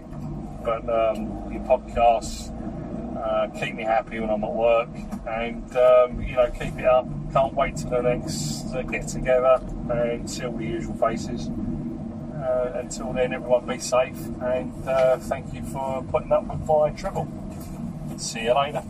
See, now he's mentioned the three hundredth there, and that, that feels literally like a lifetime ago, doesn't mm. it? I mean, you know, what I like to refer to as pre-COVID um, now. I mean, it was just, yeah, and he said he started listening as of episode three, three uh, two ninety-seven, wasn't it? He, he said at the, t- the top there that when he when he started watching, and, um, you know, that just seems so long ago now, doesn't it? But uh, very much with you on, on that one, uh, Stephen. We're looking forward to some kind of get-together as soon as we've all been vaccinated yeah. and we're allowed out in public again. Can't wait. What we're going to do, Nev, what we're going to do? What's the first thing we're going to do? oh, uh, definitely a, a, a heavily alcohol-fueled right, production. Okay. An alcohol-fueled production meeting. Oh, I like the sound we're, of that. We're, we're literally just going to hire hire a humongous hall. We're going to have a whole panel. We're right. going to have speakers, karaoke, beer, wine. Yeah. Uh, are you organising this, are you, Carlos? Uh, it's good yeah, I, I, I, I totally can. Yeah, I'm up for that. Right, okay. one hundred percent. Oh, anyway, it is time to start bringing the show to a close. But we want, just want to mention very briefly, if that's okay, everyone, we've got a bit of a, a special show uh, up our sleeves that we're, that's going to be going out over the Christmas week. Yes, we have indeed. So we have got a special Christmas show. As you know, each year we put together our Christmas extravaganza show. And this year we're planning on making it, well, this we're just going to push the bar and throw it through the, the stratosphere, and just because see, uh, and see how long it takes for me to have a nervous breakdown. That's what you uh, do we are. Every single uh, week. We have got a awesome panel of guest hosts coming on the Christmas show this year, uh, including well, party of guests, I should say, uh, joining us from all the your favourite other podcasts. Too many to mention, but we have got some some big hosts from some of the biggest podcasts in the uh, in the glo- on the globe, and uh, we have also got uh, a special thing this year which we haven't done before, which is if uh, you are a Patreon donator or you uh, donate to the show through PayPal, we are gonna uh, this year, as we do each year, we pre-record a Christmas show, but this year for the first time we're going to have a live audience watching us record the uh, Christmas show, like a Zoom audience. Mm-hmm. So if you uh, if you already donate through PayPal or Patreon, you would have received an email from us uh, to invite you to join us for the uh, Christmas show, to watch us uh, recording that. So you'll literally be able to watch us, well, watch the chaos, really, I should say, but also we have uh, managed to uh, ask and get back um, one of our very V I P guests from this year. So uh, she will be joining us for the Christmas show. We're going to have Ariel Tweeto, who, for those of you who watched the Flying Wild Alaska series, uh, will know that she was on that series. And Ariel's going to be joining us live on that uh, pre or that recorded Christmas show, and uh, she'll be having loads of fun with us on there, and she's very much looking forward to joining us as well. So if you want to become a Patreon or a PayPal donator, just uh, check out the website. You can find the links on there, and you will get an invite as well to join us for that Christmas recording. So there we go. Indeed. Uh, social media links, if you aren't following us already on social media, then why not? Make sure you are. Uh, search your social media channel for at Plane Talking U K. Uh, Facebook, it's facebook.com forward slash Plane Talking U K. Uh, Twitter is uh, the at Plane Talking U K. Uh, YouTube is uh, go to the YouTube page, search for Plane Talking U K. You'll find us on there. And uh, our WhatsApp number is working again, I'm pleased to say. So it's plus four four seven five seven two two four nine one. six six. That's plus four four seven five seven two two four nine one six six, and their messages can come straight through to the studio, and we can either share them with the audience, or as I say, it's a way of sort of staring, sharing stories and things with us, uh, like during the week when we're not on, on air, and we get a lot of news stories that are sent. Sharing is caring. Uh, absolutely, Alan Loveday, loads of people send us messages uh, on the WhatsApp to to sort of. Uh, to, to help us with the stories. And uh, uh, if you're not using WhatsApp and you'd rather use good old-fashioned email, then the email address is podcast at plain talking u k dot com. It's podcast at plain talking u k dot com. Why not send us in your question that you'd like us to ask Captain Al, uh, ideally aviation related. Um, we don't really want to sort of go down there for the next episode of uh, Plain Truth, and you may well feature very soon. Yes, so don't forget, also don't forget, Matt, those lovely T-shirts that we've got and mugs. Oh, yes, yeah, well. On the website. So it's w w w dot plain talking u k dot com is the website. Uh, do your shopping on the Amazon link that's also there. You can donate to the show without actually having to spend any money. We get a small advertising referral free from Amazon if you do your shopping through the link on our website. And uh, the Patreon link is also there on the website, w w w dot plain talking u k dot com. Yes, so we're going to say a big thanks then to everyone who has joined us in the live YouTube chat room this evening. Thank you to everyone for joining us and watching the show live. We love you all, and we love the comments in the chat room, because it is the chat room which uh, really does uh, make this show what it is, yeah, watching you guys chat in there. So thanks yeah. to everyone. And also a big thanks as well to everyone who does listen to the show as an audio download through uh, all the relevant uh, download platforms, iTunes, Podbean, Stitcher, all those ones. And if you do listen to us through those, it would be awesome if you do have five minutes and you could leave us uh, a review on there as well. That would be absolutely fantastic. So that is where we are going to bring episode three forty-six to a close. But don't forget, stay tuned if you are watching on YouTube, because we've got a special treat for you coming up in just a moment uh, with a certain A three twenty kind of uh, affair. uh, but, uh, yeah, so uh, I suppose we better uh, close up the show then, guys yep. and girls. So... Yep. That is episode three forty-six. Don't forget to join us next Friday for the, the next show uh, with loads of awesome content as usual. And hopefully we'll have Armando back with us again. So from me, Carlos, here in my home studio, from Matt in the P T U K Master Suite studio, from Nev in the glorious, spectacular Nev Tech Studios, and from our producer, John, in his glorious studio, who is a legend for doing everything on the show notes side for the show every week. Thank you, John. Take care. Have a great weekend, and see you all next week.